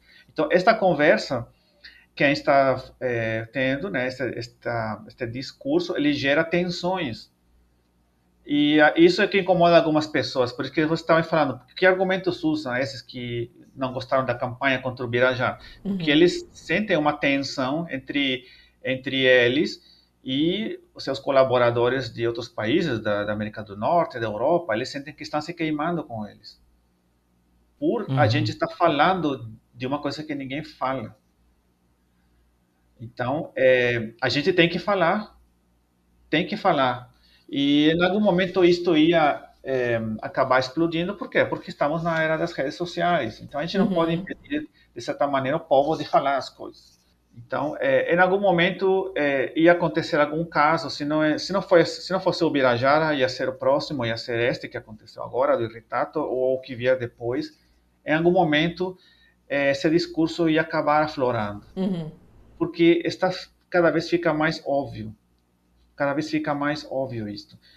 E realmente o colonialismo é, fudeu com a vida das pessoas. É, eu não sei se você assistiu Pantera Negra, né? Sim, sim. Não tem aquela. O filme não começa em que o Killmonger está no museu, sim. museu lá na Inglaterra, ele está vendo uhum. uma peça que foi roubada do seu país. Está lá no museu, uma peça muito valor, de valor histórico. Uhum. E, e, e, ele disse: Eu quero levar ela. E, e a, a, curadora lá fala: Mas isso aqui não está à venda, né? E ele fala: Mas e, e seus ancestros, quanto que eles pagaram por isso? Será que eles pagaram um preço justo? Uhum. Então, esse, esse discurso já está aí no filme. Assim. Por isso que eu gosto desse filme. Esse discurso está aí. esse discurso está aí. Aí se discute colonialismo. E, bom, aí é, vai uma dica de, de cinema. Assista isso, assista essa cena. Porque algumas pessoas não gostam que se fale disso. Algumas pessoas se sentem muito incomodadas quando se fala de de colonialismo uhum. É, acham que isso ficou no passado. Sim, não, sim, que já, já não, não tem mais efe, não tem mais efeito, já acabou, águas passadas, né? Aconteceu tanto tempo atrás. E tem muito viralatismo aí no meio. Algumas pessoas, quando a gente fala tem que repatriar o Birajara, vem e dizem: Ah, mas se, se a gente voltar para o Brasil e deixar no museu aqui. Ah, isso é um clássico. Vai né? queimar, vai queimar é um aqui né, porque o Museu Nacional é, pegou fogo, peraí. Uhum. peraí. Temos episódios sobre isso, inclusive. Na, na Europa, os museus também pegam fogo. Uhum. Nas, Europa, na Europa, os museus também sofrem com, alaga, com enchentes, com terremoto, é, às vezes são bombardeados, coisa que nunca aconteceu no Brasil. Então, assim, é, problemas com museus tem muito mais na Europa do que aqui. Muito mais. Uhum. É mais fácil um fóssil brasileiro ser destruído no museu europeu do que no museu brasileiro. Muito mais fácil. Eles têm mais problemas lá do que aqui. Então, esse, esse é o típico viralatismo, né? De algumas pessoas, né? E a gente tem que falar disto e temos que mudar essa, essas perspectivas, né? Porque nos fazem muito mal. É, aí eu também falo outra coisa, né? que é um argumento circular. Ah, o fóssil não pode voltar aqui porque nossos museus não têm recursos. Espera aí, por que, que você acha que os museus europeus têm recursos? Porque eles têm o nosso material. Exato. Eles têm o nosso material. Então, quem fala assim está colocando o carro antes dos bois. Uhum. Nós temos que ter de volta nosso patrimônio para poder ter recursos porque esse patrimônio gera recursos, ele vai gerar visitação, ele vai gerar turismo, ele vai movimentar a economia daquela cidade que recebe turistas que vão lá para ver aquele material, aquele dinossauro lindo e bonito, porque ele estaria no Museu Brasileiro, onde ele faria uma diferença, onde ele realmente iria beneficiar a comunidade local. Uhum. Mas ele está beneficiando uma comunidade de um museu lá na Alemanha, ou, ou na França, ou na Inglaterra. Então é por isso que eles têm recursos. E é por isso que eles têm que voltar para que nós tenhamos esses recursos. Maravilha. E aí, da nossa parte aqui, a gente faz a pressão que dá pra gente fazer, né? Que é botar o bloco na rua aqui e causar algum tipo de, de barulho midiático, guardadas as nossas proporções, né? Mas se todo mundo fizer um pouquinho, com certeza a gente consegue a gente consegue fazer esse tipo de, de pressão e não só de pressão, mas de é, conscientização mesmo, né? Pensar, é, colocar as pessoas para ter conhecimento desse tipo de coisa, né? Uhum. Sim, sim, temos que usar todas, temos que lutar em todas as frentes, né? E usar todas as vozes que, que a gente tenha à disposição, porque é, esta é uma é uma luta, né, que vai beneficiar todos os brasileiros. É uma luta pela pela nossa memória, né? Pelo por conhecer melhor o nosso país e por termos o direito de ir no museu, ver um dinossauro bonito e nos impressionarmos com isso. Temos esse direito. Não é só o europeu que tem direito a isso. Nós também temos esse direito. Uhum. Dona Letícia, você tem mais alguma pergunta? Não, cara, eu tô contempladíssima. Aprendi uma porção de coisas, estou bem feliz. então, então, antes de você puxar, porque eu sei que você vai puxar a área cultural aí já, né? Uhum. Então eu já vou meio que queimar a largada aqui e aproveitar e pedir pro Juan é, fazer algum tipo de indicação para gente sobre El Salvador, sobre algum algum parque que a gente possa é, conhecer, ainda uhum. que pela internet, né? Mas é, não é todo dia que a gente tem alguém que pode falar sobre o que viu em loco num lugar desse, né? Sim, é, é, em El Salvador eu recomendaria muito, nesse, se você tiver a oportunidade algum dia de ir para lá, ou se não pela internet, de conhecer o, o sítio arqueológico Joia de Serém. Joia do Serém, seria em português. Hum. Uhum. Essa é uma cidade maia que foi sepultada oh. pelas cinzas de um vulcão. Já gostei. É uma cidade maia, tem casas é, que foram construídas pelos maias e que foram sepultadas. Gente, tem, é, tem cultivos de, de milho, de pimentas que estão preservados embaixo da cinza. Né? Alguns deles foram escavados. Ah, meu Uau. Deus, que maneiro! Tem até uma sauna, tem uma casa de sauna aí. Como assim? então, esse sítio, não tem um sítio igual a esse em toda a América. Assim, é, o mais parecido no mundo seria Pompeia. Isso é o, o, que, o que chegaria mais perto disso aí, né? Mas aqui é, é, é a única, é o único, é, como dizer, é o único lugar onde a gente pode ver é, como viviam os maias naquela época. Gente, uhum. já quero. O que mais me impressiona é você fazer uma sauna tão perto do Equador. Na verdade. então, mas, gente, por que você precisa de uma sauna? Olha, é... Olha, lá, eu vou dizer uma coisa, faz mais calor aqui em Teresina que em El Salvador, viu? Oh, meu Deus do céu. Teresina é o lugar mais quente do, do mundo, repasse. É. Porque lá, lá El Salvador é, é montanhoso, né?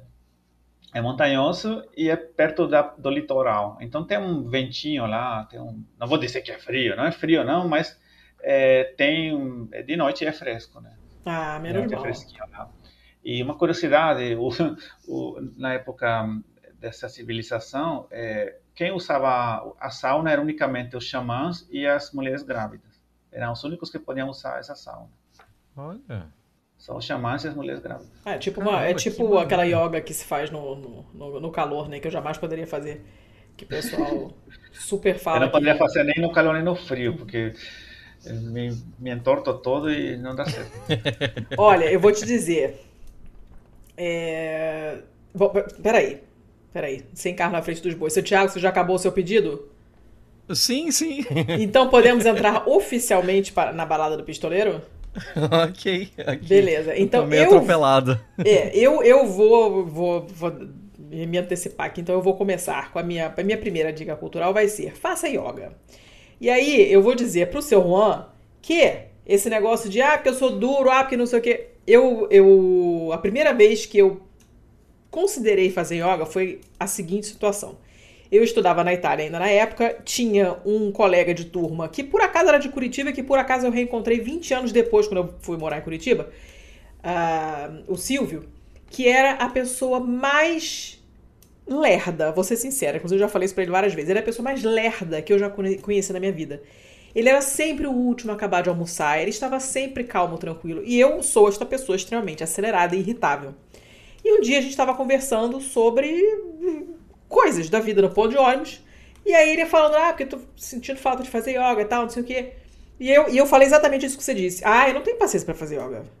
Olha a minha velocidade, a gente não aguenta ficar lá fazendo um negócio parada na postura, não, não sei. E ele falou, e ele falou essa frase para mim, que eu nunca mais esqueci, isso já tem 22 anos. Exatamente por isso que você tem que fazer yoga. Sim. E todas as vezes que eu fiz aula de yoga, eu pensava nisso. Porque é muito difícil. Eu sou, eu sou uma pessoa preguiçosa, tendencialmente, mas quando eu estou fazendo coisas, eu sou muito acelerada, eu faço mais de uma coisa ao mesmo tempo.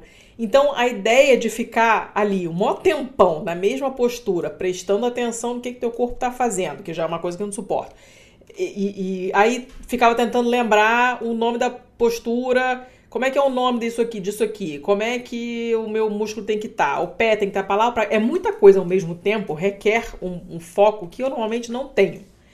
É muito difícil, mas é exatamente por isso que é legal, porque ativa umas partes do, de mim que normalmente eu, não estão funcionando. Esse meu giro cerebral, assim, ele é muito deficiente desse tipo de coisa. Mas na hora que eu tô fazendo, eu acho muito legal.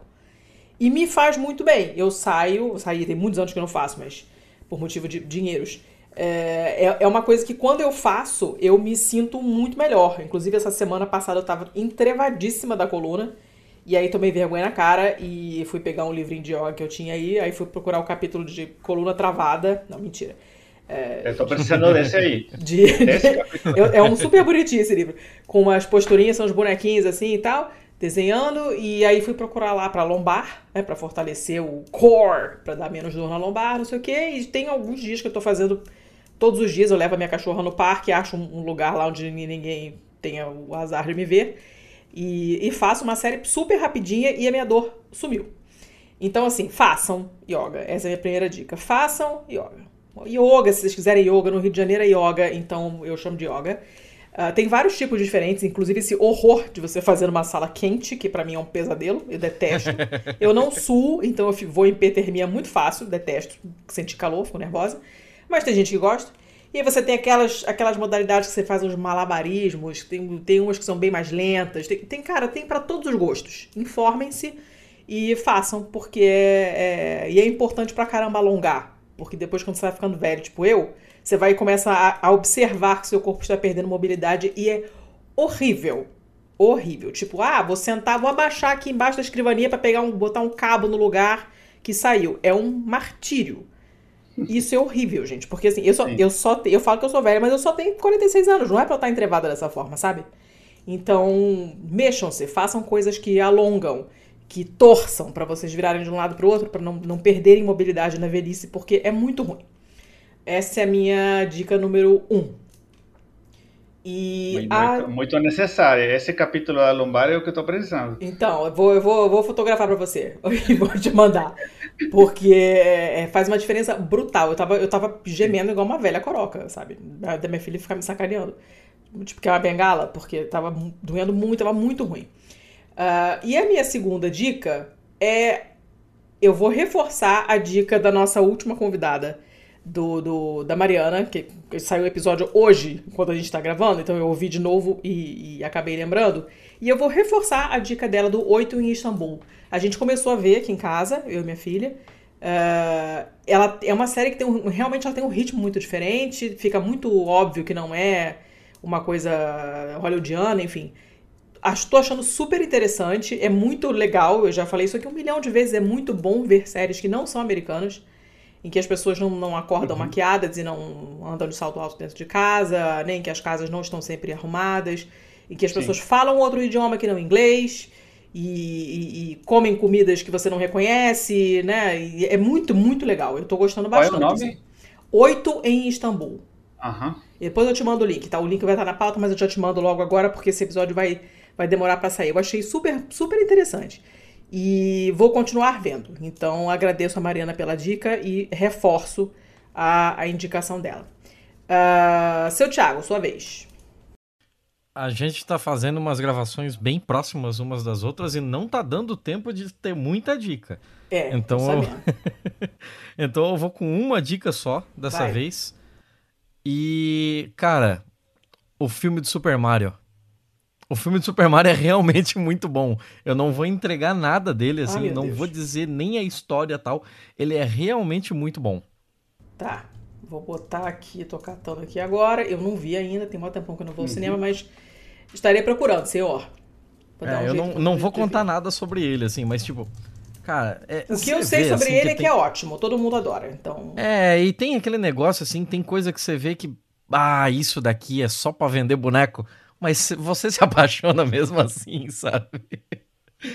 É igual aqueles robô esquisito que fazem de um Star Wars pro outro, que é só pra vender boneco. Mas, cara, funciona. Funciona. Podem fazer quantas quiserem, que eu, eu gosto. eu também gosto, também gosto.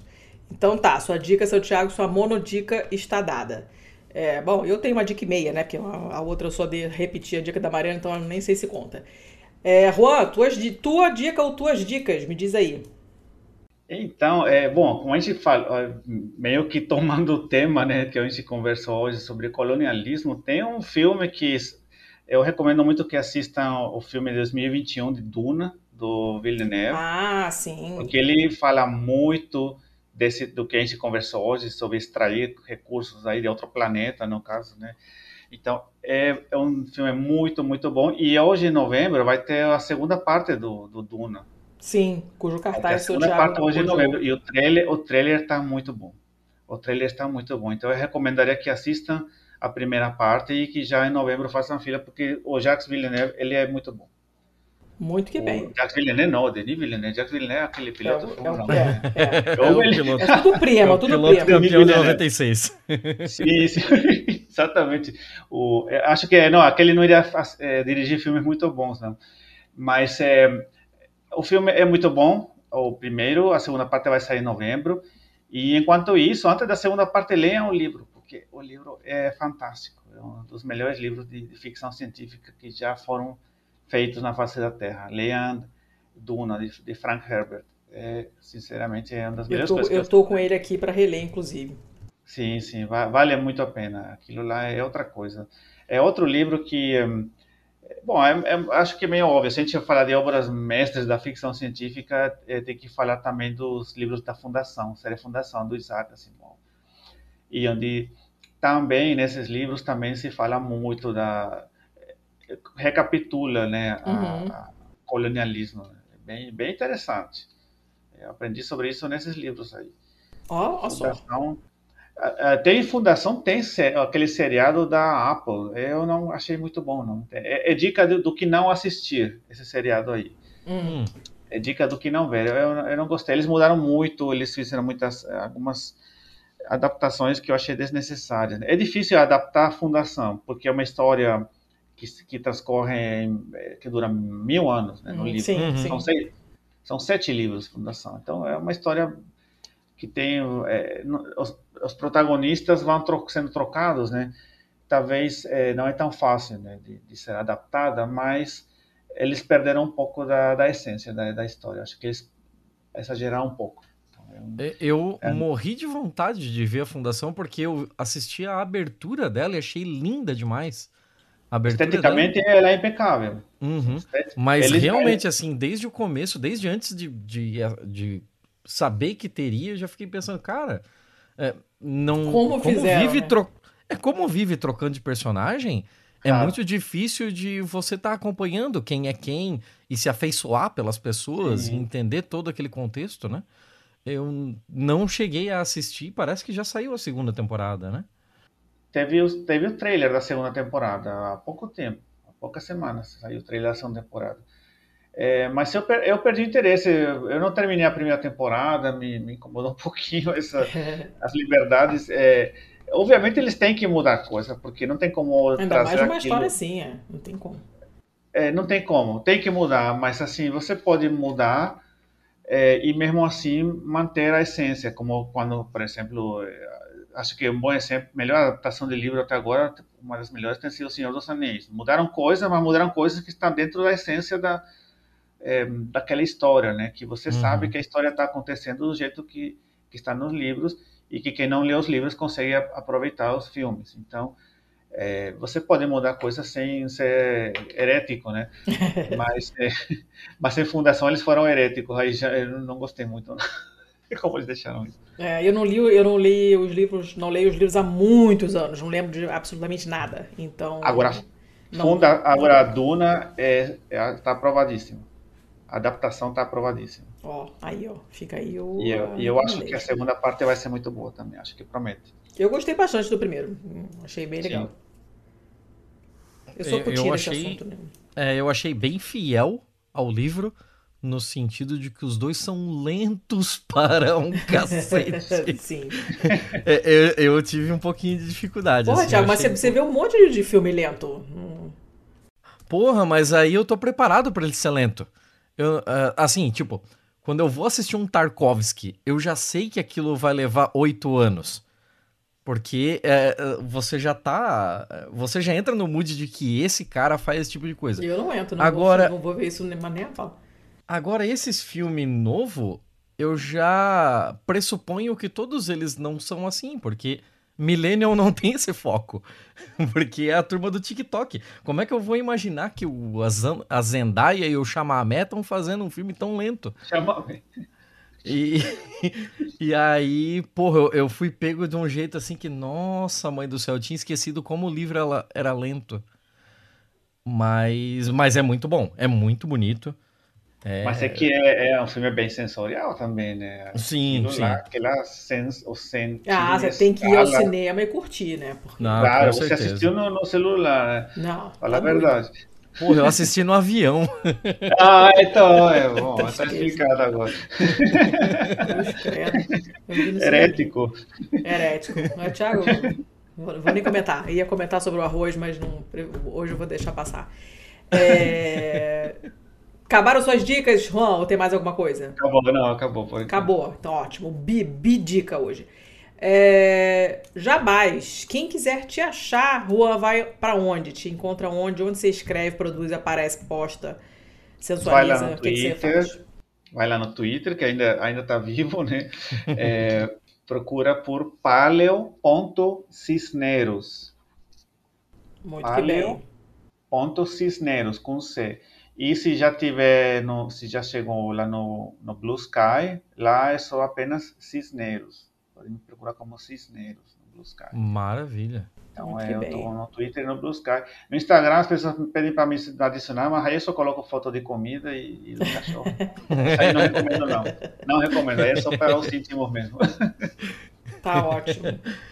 Maravilha. Como o pessoal já está acostumado aqui no nosso cantinho da internet, é, todos os links relacionados aqui eh, sobre, sobre esse episódio, com relação à matéria do Globo que já falou sobre esse tema, com relação a, a tudo que a gente citou aqui ao longo do, ao longo do, da nossa conversa vai estar tá relacionada, vai estar tá nos links aqui desse episódio, assim como os contatos do professor Juan, assim como os nossos contatos.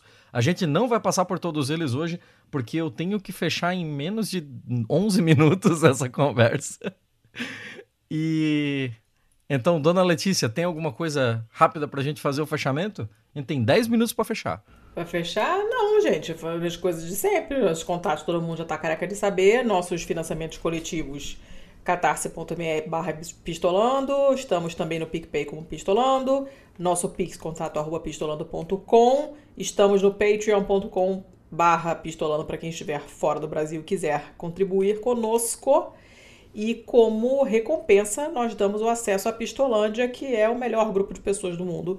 Uh, e é isso.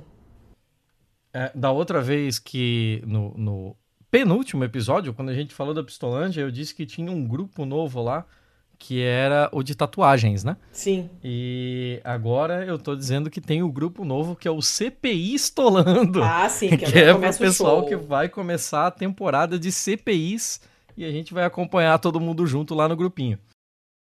Isso aí, isso aí. Então, quem, uh... quem não está lá tá perdendo, porque é o melhor lugar para acompanhar essas coisas. Comentários ao vivo, altamente especializados ou não, muito bom. Recomendo. muitos memes, mas é isso muitos, aí. Muitos, memes, é maravilhoso. Professor Juan Cisneros, muito obrigado pela participação, muito obrigado por bater esse papo com a gente. A gente sempre procura fazer é, exatamente isso, assim, a gente traz a informação, mas também não quer deixar nada muito amarrado. É, quem chegou nesse momento do episódio é, mal deve lembrar que a gente começou isso tudo com pica-pau. e aí você olha, caramba, eu aprendi um monte de coisa nesse meio do caminho aí. Eu é... nunca pensei que ia começar um podcast com o pica-pau. Isso aqui é uma lição de vida. Não, mas, mas foi didático. Apesar de tudo, o pica-pau foi didático também. Então, muito obrigado pela paciência. É, a gente Eu vai continuar agradeço. acompanhando esse, esse negócio muito de perto. Quando sair aí um, um número de projeto de lei, a gente já vai cair matando para cima também, porque eu não Sim. vejo a menor possibilidade disso passar numa CCJ, mas a gente sabe como os homens são, né? Uhum. Uh, e é isso, dona Letícia? É isso, Juan. Muito, muito, muito obrigada mesmo. Obrigada ao Vitor que fez a ponte e sugeriu o episódio. Um beijo pro Vitor. Seu episódio fez um sucesso e esse também fará, tenho certeza. E continue nessa pegada de fazer contatinho, sugerir coisas. A gente adora, facilita enormemente a nossa vida, é muito bom. E sempre rende coisas ótimas, porque todos os episódios que as pessoas se autoconvidaram ou fizeram ponte foram maravilhosos. Então continue nessa pegada que a tia agradece. E é isso. e muito, muito obrigado pelo convite. E bom, estou à disposição para qualquer outra é, ocasião que queramos falar mais sobre o pica-pau, estou aqui, pode me convidar. e vamos ficar de olho aí, vamos ficar de olho nessa, nesse projeto de lei. Show, vamos, vamos nos atualizar, aparecendo novidades aí, a gente já, já taca por aqui. Beleza? Maravilha. Dito isso, fechamos por hoje. Muito obrigado a todo mundo que chegou até aqui, até o final conosco e até semana que vem. Até semana que vem. Muito Beijo. obrigado. Boa noite. Este podcast foi editado por estopimpodcasts.com.br. Tava olhando bem aqui pra tava parado nesse canto aqui. Eu vi ela se aproveitar. Que oh, isso, porra, hein? que susto, irmão. Porra, amigo. Caraca, que susto. Você é um estirão, hein? É. Porra! Tu me deu um maior sustão aqui, que... cara. Eu tô conversando aqui agora. Qual é o teu nome? É Pedro Cabral. O teu é? Apoã. Tá, vou te chamar de índio. Tá. Tá bom, índio? Como é que tá? Olha só. Viemos de Portugal, amigo. Portugal? Puta merda. Conhece, sabe? Porra, nunca ouvi falar, não. Cara. Ah, porra, é longeão. Pra lá, pra reta aqui? Ih, muito lá. Muito. Tá. Pega reta, curva, reta, Caraca. curva. E a gente chegou aqui, deu uma parada aqui, deu uma olhada. Vocês são donos aqui? Não, dono, dono não, a gente, a gente vive aqui. Ah, que a gente achou isso aqui, porra, lindo, né? É, aqui é lindo. Puta merda, essa não. água, a cor da água, aqui cara. Aqui é muito lindo, aqui é muito lindo. E a gente chamou e a gente pensou, então, em sermos nós, então, o dono daqui. Fica dono? Como assim? É assim, dono mesmo, quer dizer, pegar isso tudo pra gente mesmo. Quer dizer, dar desmatada boa, tirar isso tudo, que pra vocês é casa, pra gente é nada, a gente tira tudo, joga tudo fora, aí constrói um monte de coisa. Ah. E se estabelece aqui mesmo. Mas então, queria te dar uma ideia. De repente, em vez de desmatar essas coisas, todo esse caos aí, traz a tua galera, fica cada um de um lado, a gente do outro, porque aqui é grande, cara. Dá pra dividir isso aqui. Não, pra gente não é legal, não. A gente é então, é... a ideia de vocês, então, é que a gente vai embora. Então. Não, imagina que eu vou querer que vocês vão embora. Você tá falando desse jeito até... claro que não, vocês vão ficar... Quando eu digo assim, a gente vai construir, a gente vai desmatar, é tudo vocês que vão. A gente que vai. Vocês é que vão desmatar, vocês que vão, então, fazer esse serviço todo que a gente vai escravizar vocês. Mas por que, que a gente vai aceitar isso aí? Por quê? Não, Ué, que... porque eu vou te dar coisa, porra. Ah, vai dar Como coisa. é que não vou? Olha aqui o que eu tenho pra você, ó. Ei, o que, que é isso? É tecido. Tecido. Puta merda, off-white bonito. Aí dá é. pra construir aqui, dá pra fazer igual o é meu. É bonito até é, mas assim, se tu observar bem, tem fruta pra caralho aqui. Tu dá uma voltinha aqui, tu pega goiaba, bananas, porra é. toda aí. Acho que por um pano, que me pode. Você tá achando que eu vou te dar só isso aqui? É que você falou pano. Não, sabe o que, que eu vou te dar também? Eu ver o que tu tem aí. Porra. Porra é essa? Fica na tua. Rapaz, Quem eu... é esse? Quem é esse cara? É um cara igual a mim. Esse é tu, porra. É. Isso aqui é espelho, cara. Aqui. Ah, isso aí é legal. Isso é tu. Isso aí eu achei é legal. Porra. Isso aí, mas deixa eu te isso falar. é pra você, ó. Mas eu vou até pedir desculpa pela sinceridade mesmo, porque eu acho que a matemática não bate muito, não. Do quê? Porque a praia é grande pra caralho aqui, né? Deu uma volta aqui, praia, cachoeira, praia pra caralho, cachoeira, fruta, é porra. Aí tu me fala, um pano, um espelho. Fechou a matemática, né? O problema é que assim, se não for pro bem, vai ter que ser por mal. Por que mal? Ah, a coisa do extermínio mesmo, de dizimar a população. Né?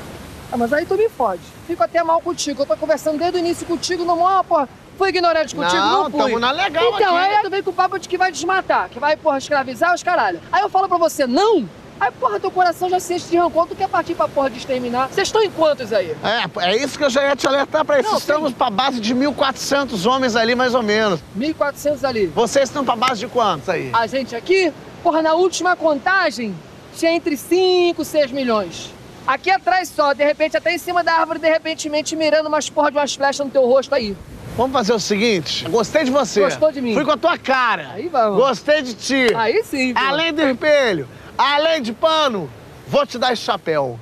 Vai porra nenhuma. Ah, esse chapéu é teu. É meu? É. Fechou, porra! Puta que Porra! pariu. Pode vir. Vem! Esse chapéu é foda. Pedro, vai.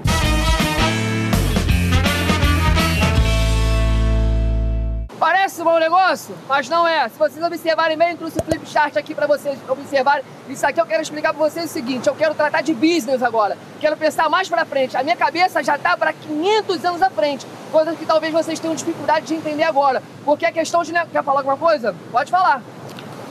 Você vendeu nossa terra por um chapéu, é isso? Não, aí é um pensamento simplista da sua parte, entendeu? Eu quero explicar o seguinte: tudo isso aqui, ó, se vocês observarem toda essa. Pagamos por alguma coisa? Se é o dinheiro do teu bolso? Se é alguma goiaba, uma foto, uma foto do teu bolso? Não? Então é de graça. Se vem alguma coisa de retorno dentro disso de pessoas que querem comprar, estamos no Lucro. lucro. Aí que tá, já tá começando a entrar na tua cabeça. Você imagina uma instituição que comece a tomar conta da gente. Instituição do Índio. Imagina um museu do Índio. Pessoas vão lá chegar para visitar, para ver, ver familiares teu. Tua tia vai estar lá, de repente exposta. É isso que eu quero explicar pra vocês. Então, a partir disso, aqui no Plebe Chat, quero provar para vocês que um dia nós teremos o Dia do Índio.